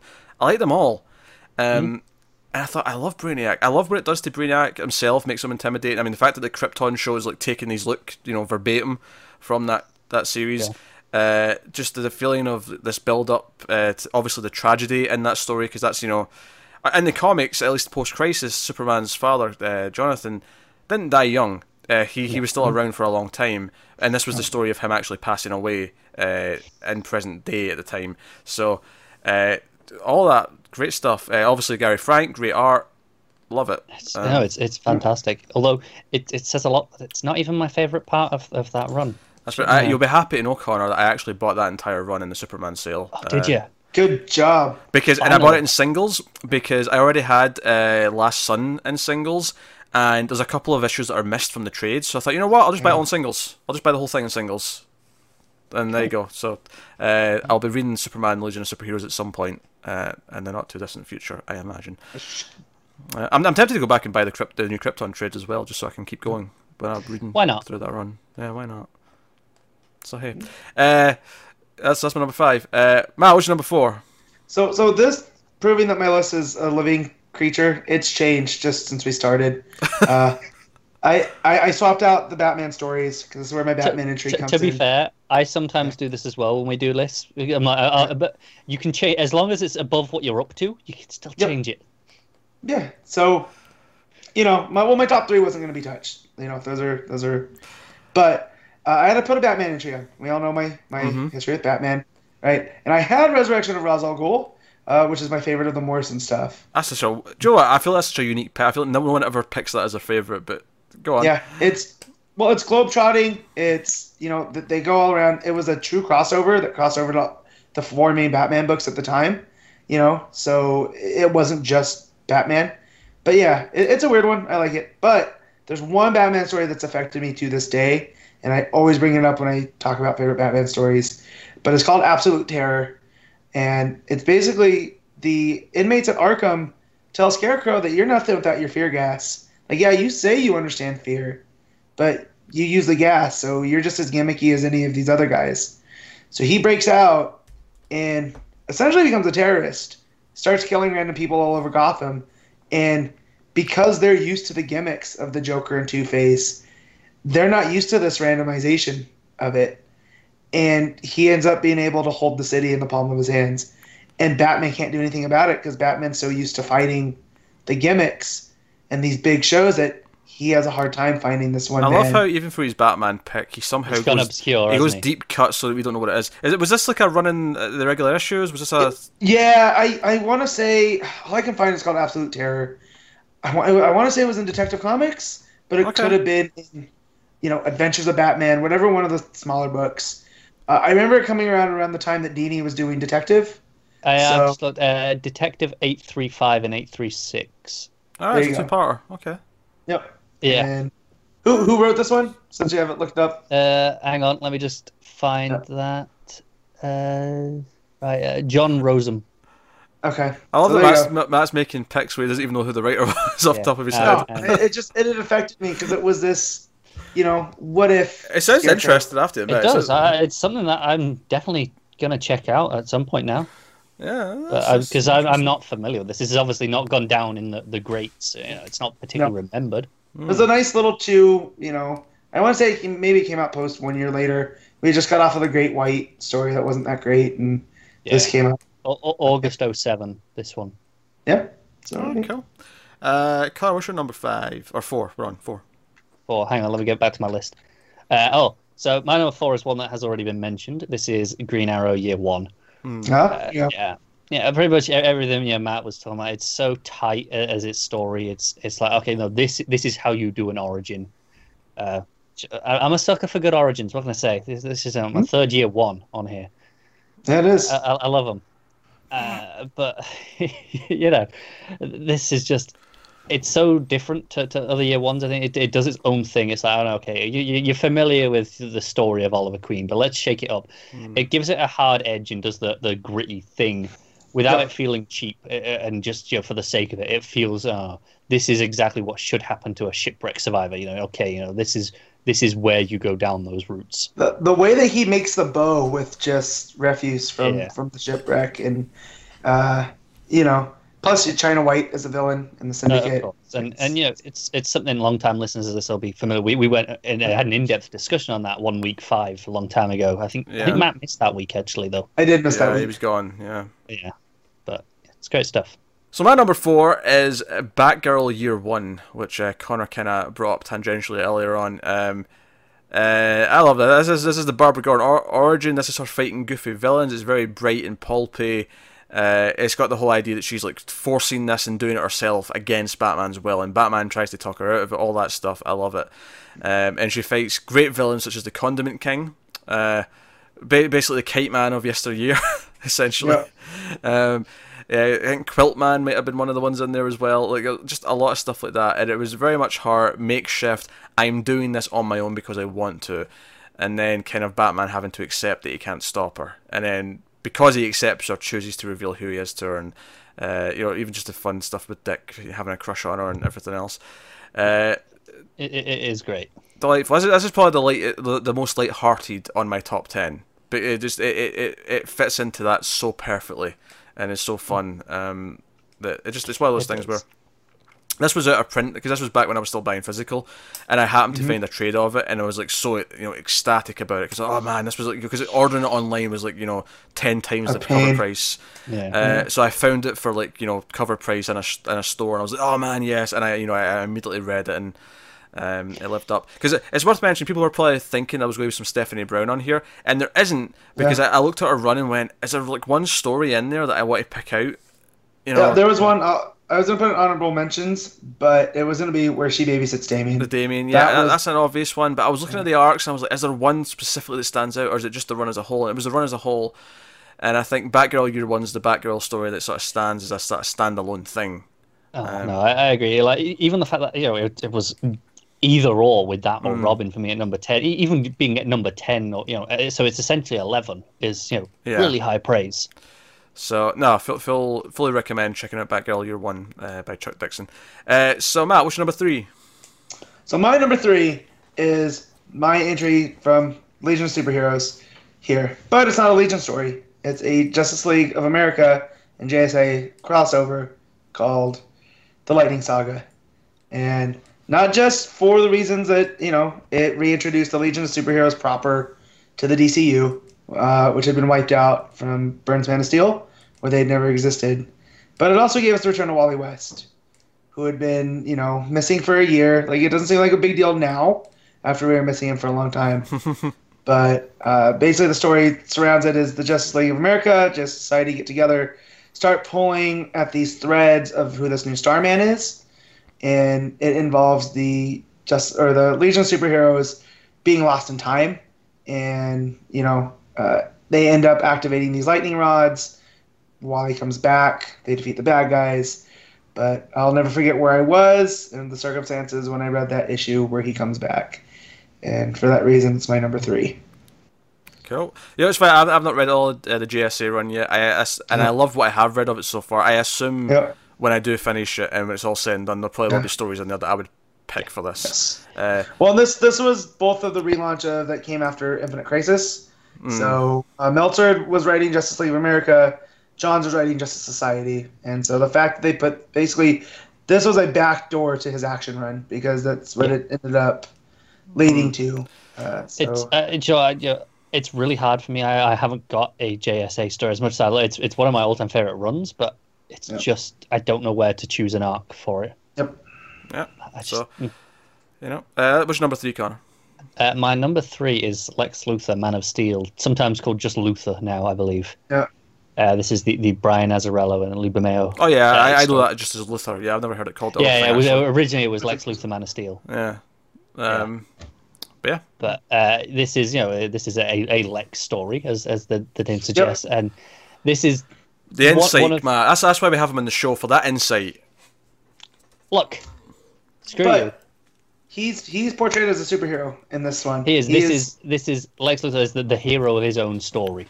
Yeah. Uh, this is w- one of the, the defining stories for Lex, and it's you know one of those reasons why he is in my, my favorite villains of all time. Not not just comics or DC, just in general. Yep. It's it's the way he is he is so human, the way he fights for for what he thinks is right, and you know, it's all of his viewpoints are so twisted that they make sense in his own head. Everything in this book makes sense when you're reading it. You're kind of on Hmm. his side, even though you know you shouldn't be. Yeah, Yep. Lex Luthor's better than Darth Vader. I agree with that statement.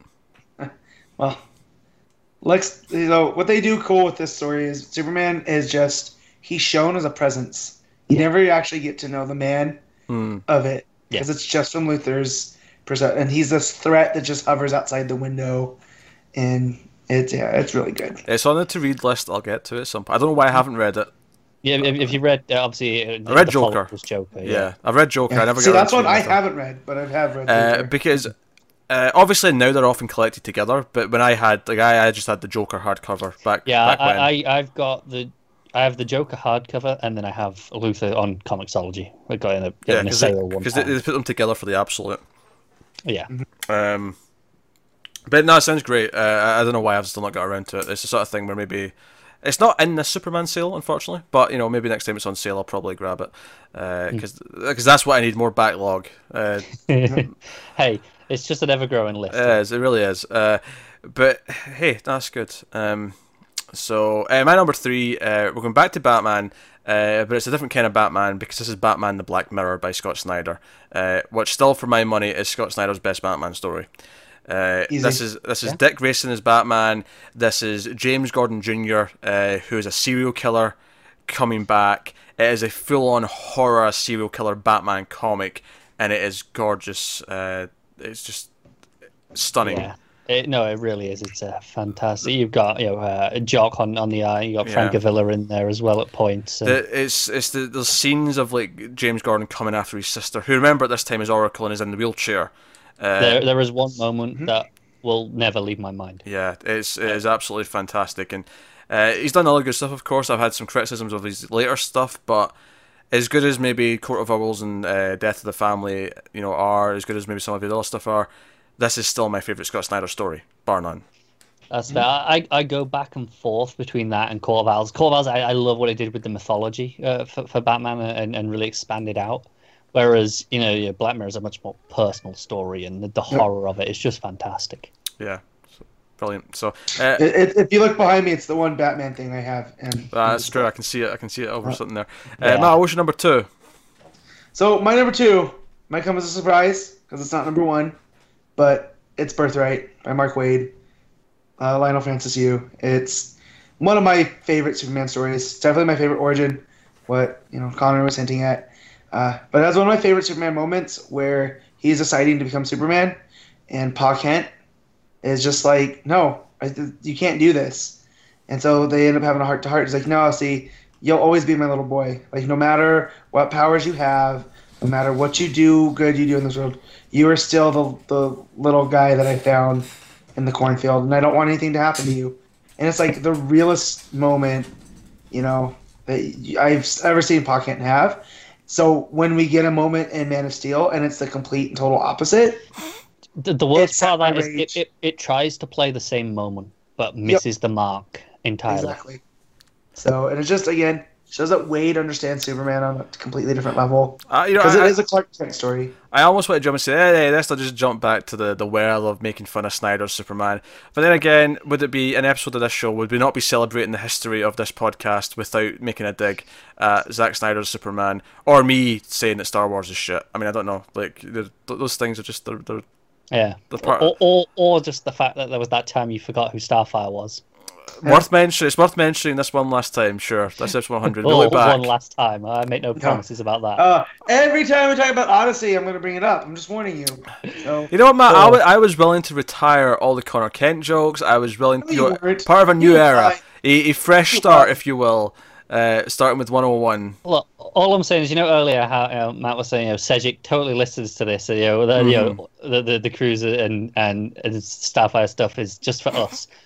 Yeah. There's definitely he's gone. You know what? I should I should s- s- pass it along. Let's let's get a joke in there about you know someone not recognizing her. yeah.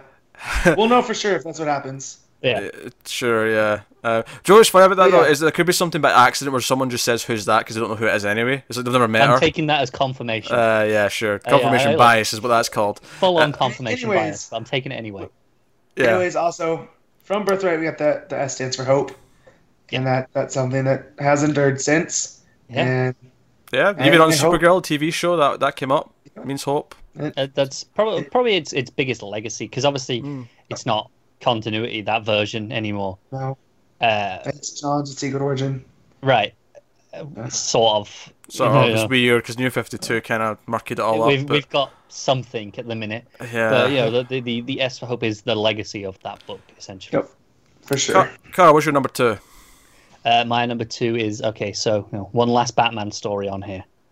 hmm This is Arkham Asylum, Serious House on Serious Earth. This is a beautifully drawn, painted horror going through the through Arkham Asylum with the, the villains and this this journey through the psyche of, of these people and it's so you know it, it is genuinely it's, it's a full it's a horror story this this book the the way it treats these villains they're they're they're almost sympathetic in like they're they're so messed up that you kind of feel bad for them with yeah they're they're they're obsessive with their their gimmicks they're they're not just gimmicks they're compulsions they are you know genuinely mentally unstable why they're in Arkham Asylum and it, it just has this amazing surreal quality with the art that that just sells it all. hmm All right, my number two is Blackest Night. Um, Oh, look at that. yeah, no, I it was funny because I'm looking at the, you know, the Green Lantern, you know, something probably. Like, Blackest Night is probably my favorite event uh, right now. Yeah. Uh, I mean, it could be topped, and uh, if we count Doomsday Clock, you know, I mean, I don't know if you would, would, but if you do, Yeah. maybe that will be the end of it all. Yeah, I think it's worth noting. I, I didn't even consider something like Watchmen for this. Joe, I thought about it because I was like, well, technically, Doomsday Clock kind of makes it more entwined with the DCU, but it was never originally a DC story, and I, ju- I left. I just decided to not include it for that reason. Uh, yeah, same as as much as it's oh, yeah, it's a DC book, and yeah, it's kind of being played with at the minute. I thought no, it's too easy. Um, but no, so Blackest Night, uh, it was the culmination of so much of everything Johns was building up in Green Lantern. Um, it played with uh, all the different Corps colors and uh, uh, uh, probably at its best before it started to feel like it was being overused. Um, it was uplifting. It was it was like a good horror comic in parts. It really felt like it was affecting everyone. Um, it dealt with the fact that se- several characters were believed to be dead at the time. You know, it was steeped in this weird thing where both Barry and Hal had come back by this point, and they were both kind of like talking about it. There was all these elements to it.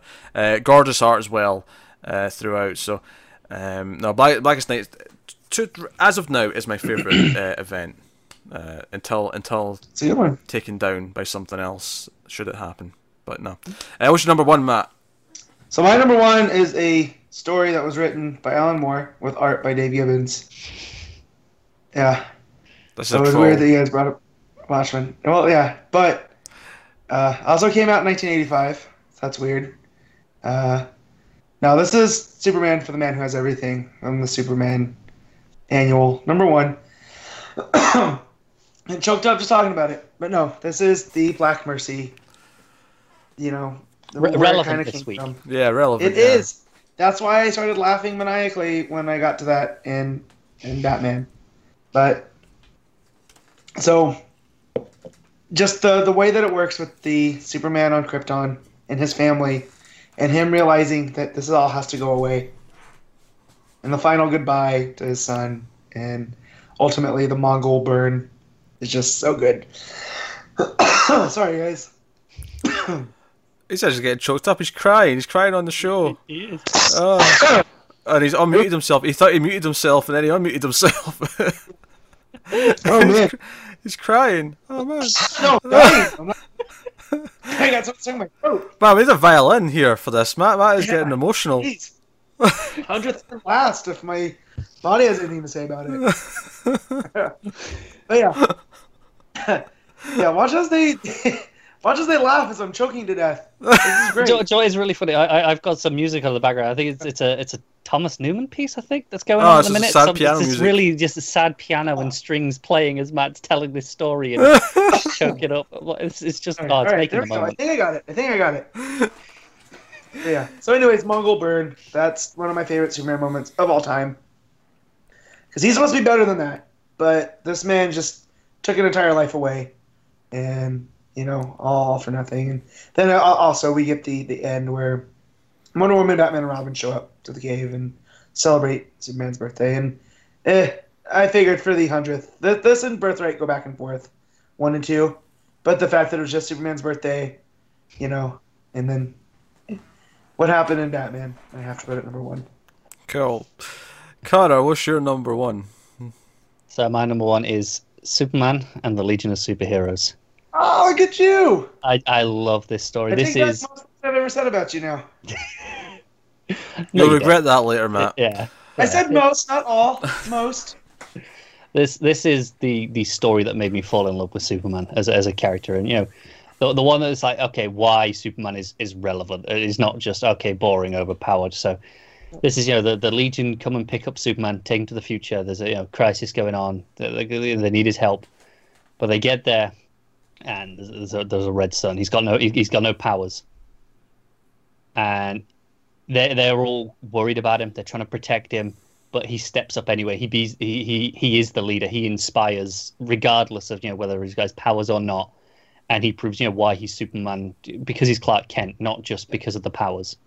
And, don't forget the fact that there's someone that's perverting his legacy. Yeah.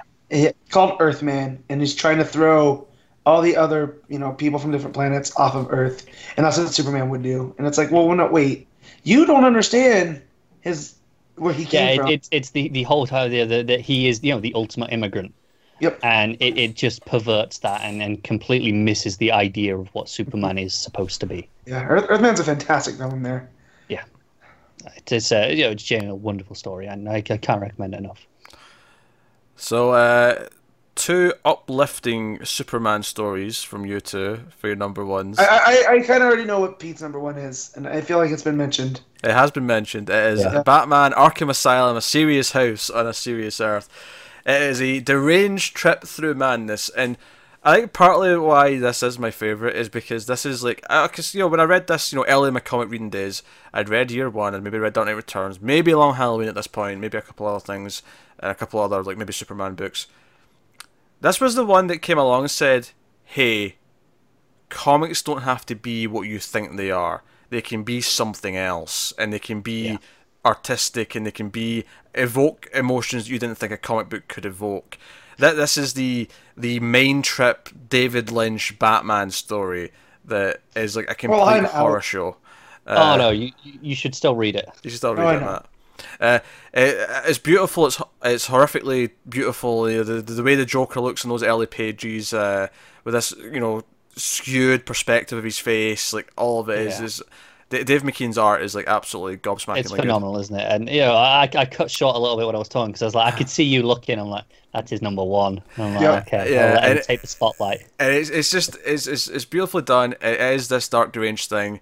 Um, it, you know, some of the stuff from the video game Arkham Asylum, which is not based on this, does take a little bit though. That the, the history of Arkham and the idea of like, Yeah. the owners of the house and the history of that. Um, you know, it's a graphic novel. It was like one big long issue. It wasn't like any more than that. And but even despite the darkness, even despite all these things, and you know how dark it opens with like Joker, like you know stabbing a nurse in the eye with a pencil over the phone, uh, and they, they've taken over the asylum. They just want Batman to go in because he belongs in there with them. There's something about that that just speaks to me. But even despite all that darkness, there is just a there's a glimmer of hope by the ending. There's just this hopeful moment where someone maybe becomes better again, and it's hope that maybe we aren't all screwed forever. That we can get out of the maze, the dark, dark maze. Uh, it's fantastic, and it's funny because I think Grant Morrison's someone with me who can be a little bit hit and miss at times because sometimes his wacky ideas get a bit the better of him for me. Um, that said, I, th- I think he's an acquired taste where I'm, I'm gr- growing more for him than I'm not as time goes on. But this was one before I even knew who Grant Morrison was. This nailed it. This was Yeah. just ten out of ten. Joe, the the moment for me that I'll never forget is is the, the introduction to Two Face. Mm. That is just the way it plays with Two Face's obsession mythology is something I've never seen done before, and it, it truly makes him. You know, because you know people have made Harvey Dent sympathetic, hmm but the way this makes Two Face sympathetic, like this makes me feel sorry for Two Face. Yeah, so it's just very sad and tragic, all of it. So Yeah. Uh, that, that's my number one. Um, it's worth mentioning. If we're going to mention some honorable mentions, um, I did like toy with uh, something from Grant Morrison's Batman and Robin, and I, I was going to go with the first arc, Batman Reborn, because that's the one that introduces Yeah. Professor Pig, and I love that story. So uh, I Yeah. had that. Kingdom Come was on the short list. Uh, I mentioned having a Green Arrow sto- uh, story that almost made it. That was the Longbow Hunters, which was the start of Mike Grell. I, figures much. I only just read that recently, but that is so goddamn gritty, like seedy streets of Seattle. I, I, I, I I'm really it. looking forward to getting to that at some point. Uh, I really like that. That that that, that has that gritty kind of eighties crime feel to it. It's just really good. Obviously, it risks being a little bit too close to Batman in some ways. I, I suppose with the grittiness, but it does two completely different things. It introduces Shado, it introduces all these other things, and uh, it spirals all out of that. That's really good. Who? Shado. There you go. I didn't recognize it. Uh, Yeah. So no, so uh, I had that. I had a bunch of other stuff. You know, I was looking uh, for in terms of recent stuff that I was thinking about. I, you know, I'd considered Supergirl being super because I really loved that story. Yeah. Um, and I was looking at more Superman stories, more Batman stories, more Flash, more Green Lantern, um, all the, all the various usual suspects, stuff like JSA, uh, and so on. What, any like, other stuff that came close for you guys that you want to yeah, mention? I mean, I, I brought them up as we've been going. Yeah. but, you know, stuff like the the Stephanie Brown Batgirl where she babysits. yeah, absolutely. yeah. Yeah. Damian. Uh, I had the three boot uh, first arc called Teenage Revolution for Legion of Superheroes. Um, The Outsiders War from Jeff Lemire. Yeah. Wonder Woman 8, which I specifically didn't put on because I didn't need it to be a joke as we kept going. Mhm. So, you know. Uh, Um, that's fair. But yeah. Uh, and then uh, Gotham Central, the first uh, trade. I can't remember what Oh, called. Gotham Central. Oh, uh, if I was picking something from that, it'd probably be the Joker story because Joker's a madman. yeah, that's in the second book because that is like Yeah. full on. How do regular cops deal with the Joker? Him, Like there's yeah. that's a fascinating thing to explore. Uh, Mhm. Really good stuff. Uh, Teen, Titans. I couldn't find the, the reason Teen Titans didn't make my list. I couldn't find a an arc. It's kind of like what you were talking about with with Flash. Is it all kind of blends into each other Mm. We- and they all build another. yeah, and I've only read the first uh, thick trade of Johns' Yeah. Teen Titans run, so I, I really couldn't pick anything from that Yeah. yet. Yeah. But uh, no, so it's all on the radar. Uh, constantly filling in that those backstories and histories of Yep. various runs that I've not read yet. Uh, but all all good stuff. Uh, Secret Identity for Superman was another one that I'd, I'd strongly considered. It was close to making it. Yeah, Um, no. Uh, well, I got I got a couple of you know I mentioned a few as we've gone through, like you know, Batgirl Year One, uh, Black Yeah. Mirror, but um, know, I never mentioned. You know, I, I didn't have a, a Green Lantern story, especially from Johns. You know, I think Mm. both of you did. Yep. And um, but the one I had on my shortlist was a, a different one to the ones you guys mentioned. I, the one I had on my shortlist was uh, the Sinestro Corps War. Yeah, that, that was neck where neck. it really kicked off and expanded out, and I was like, okay, that's what this is, uh, and Yeah. that's the one that made me connect to the run. Yeah, Uh, I mean the fact that it end. Well, no, it was right before that one where it ends with the Zamarons hinting that they have their own Corps Yeah. now. Like, and that that leads into the Sinestro Corps War and that's dangling there. So Yeah, Yeah. no, I, I just love the, the way that that uh, really expanded, and you know that that's where we established the, the Green Lantern mythos that we, we have now. That, you know, Yeah. it, it's- it all came from that arc essentially. That, Um, was, that was a big deal. Um, Yeah. The, the the other thing I wanted to mention is I, I couldn't pick an arc, but Grant Morrison's run on Animal Man is something else entirely. It's it's it's mostly like reasonable superheroics, uh, but as a, but with him as the, the family man as well. do you know, I've not read it, but I have read Lemire's Animal Man, and I like Yeah. that a lot. Very good as well. Yeah. Yeah. But then towards the end, it goes batshit Morrison, Of course, it and does. you have Morrison. and Morrison appears. in the comic. Yeah, talking to to Animal Man, and it's it's all kinds of crazy, but it's so good and it works in context. Yeah, actually, another thing I'd consider was a, a story from uh, uh, Moore's uh, Swamp Thing, because that is fantastic. But I've not finished it yet, and I, it was kind of all blurring together. I was like, nah, I can't be specific and say what, what what part I want, so I, I left it. But let it be known that it was it was good enough in my memory that I was like, oh, maybe something from that would make the list if I go back and reread Yeah. it and finish it all. Uh, it's great stuff because that, that Swamp Thing is a proper tragic, you know, figure that that I, I really get into, in Floronic Man and uh, Arcane and all that stuff. It's good, good stuff. Uh, so, so no, uh, so that, that's the top tens, uh, our top ten stories, and this is exactly the sort of thing that in a few years' time it'd be worth doing this again because by that point we'll have read a lot more stuff in the past, we'll have read a lot more stuff from Rebirth and Yeah, all yeah. the new comics. for, for, for 200, eh? Basically, yeah, we could just do it again for two hundred. That's that's possible.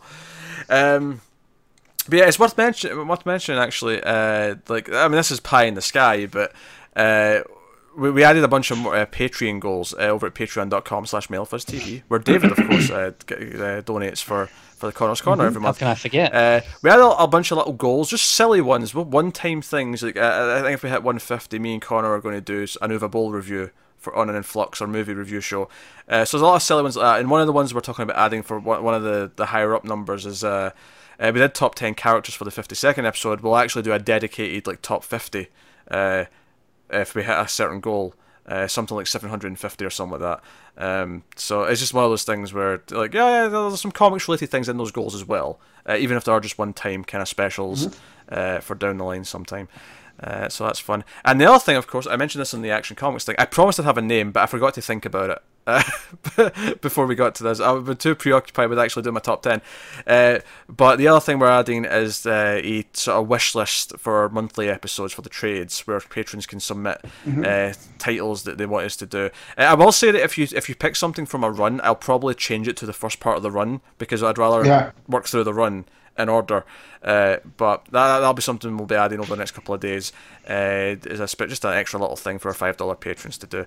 Uh, but no, uh, look, look forward to the monthly episode for me and Connor. Um, and I guess we're wrapping up the show. I Yep. guess it's just worth saying thank you for supporting us for hundred episodes for everyone who's been around, uh, whether it's on YouTube for the video version, whether it's the audio version on the podcast feeds and whatnot um, through you know DC Universe number one, through the button, through Justice League versus uh, Suicide Squad, through Metal, now Doomsday Sure. Clock. All this stuff, but it feels like it's been so so quick, right? It does, yeah. Not for me. This taking forever. Long two years for you, Matt. You just Yes. aged like fifty years comparatively. Yeah. I almost died just now, so like, yeah. Yeah, yeah. I wasn't worried. I had faith you were going to pull through. I just wasn't Great. bothered if he lived or died. Uh, thanks, Connor. See, that's you know. See, now I you regret it. Yeah, you Yeah. regret everything you said earlier on there. Um, so yeah, and obviously lots of stuff coming up. Start starting uh, against. I mean, I I guess this is the start of year three because this is the end of year two, essentially. Uh, where you know we got No Justice coming up, we got Bendis on Superman, we got Batman's wedding, we have all these rumored things that might end up being big, um, and so on. We got Catwoman coming, all these big things that are, are shaking things up. So stuff to look forward to. Um, what is not something to look forward to is Matt being absent next week. He's, he's missing uh, episode 101, Don't, unfortunately. don't feel bad for me though, because I'm going to Disneyland, so it's fine. Yeah, he's, he's got happy things. So, uh, so that's that's that's, that's the thing. But it's it. Lots of big things coming. Um, thank you to everyone who's supported us for the last hundred episodes. And with that, the the usual outro stuff. Uh, Twitter's at DC Comics Podcast. Get us on there for updates and uh, general retweets of things. Um, for from you know. Usually, I'll, you know, we'll retweet out like artwork that the creators are posting, or you know, News news that's updates. coming up. Yeah, all that kind of stuff. Um, get us individually. I'm at Wibble89. Matt is at Matt of Steel57. Connor's at Yep. Connor Ryan94.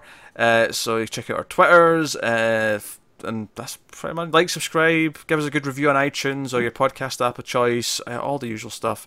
Let us know what you thought of the books this week, and uh, that's us. So I mentioned Patreon. So thank you. It's been 100 episodes. It's been a journey. It's a milestone, and we, you know, we've done this by doing it one per week. There's been no gaps. There's been no double shipping. There's been none of this. It's just been no once per week since the start, and here we are. So we'll see you next week for episode 101, and here's to 100 more. So uh, I think I speak for everyone. I say thank you very much from the bottom of our hearts. We really appreciate it. Keep reading comics, and always remember to never get lost in the Speed Force. One last time, long live the Legion.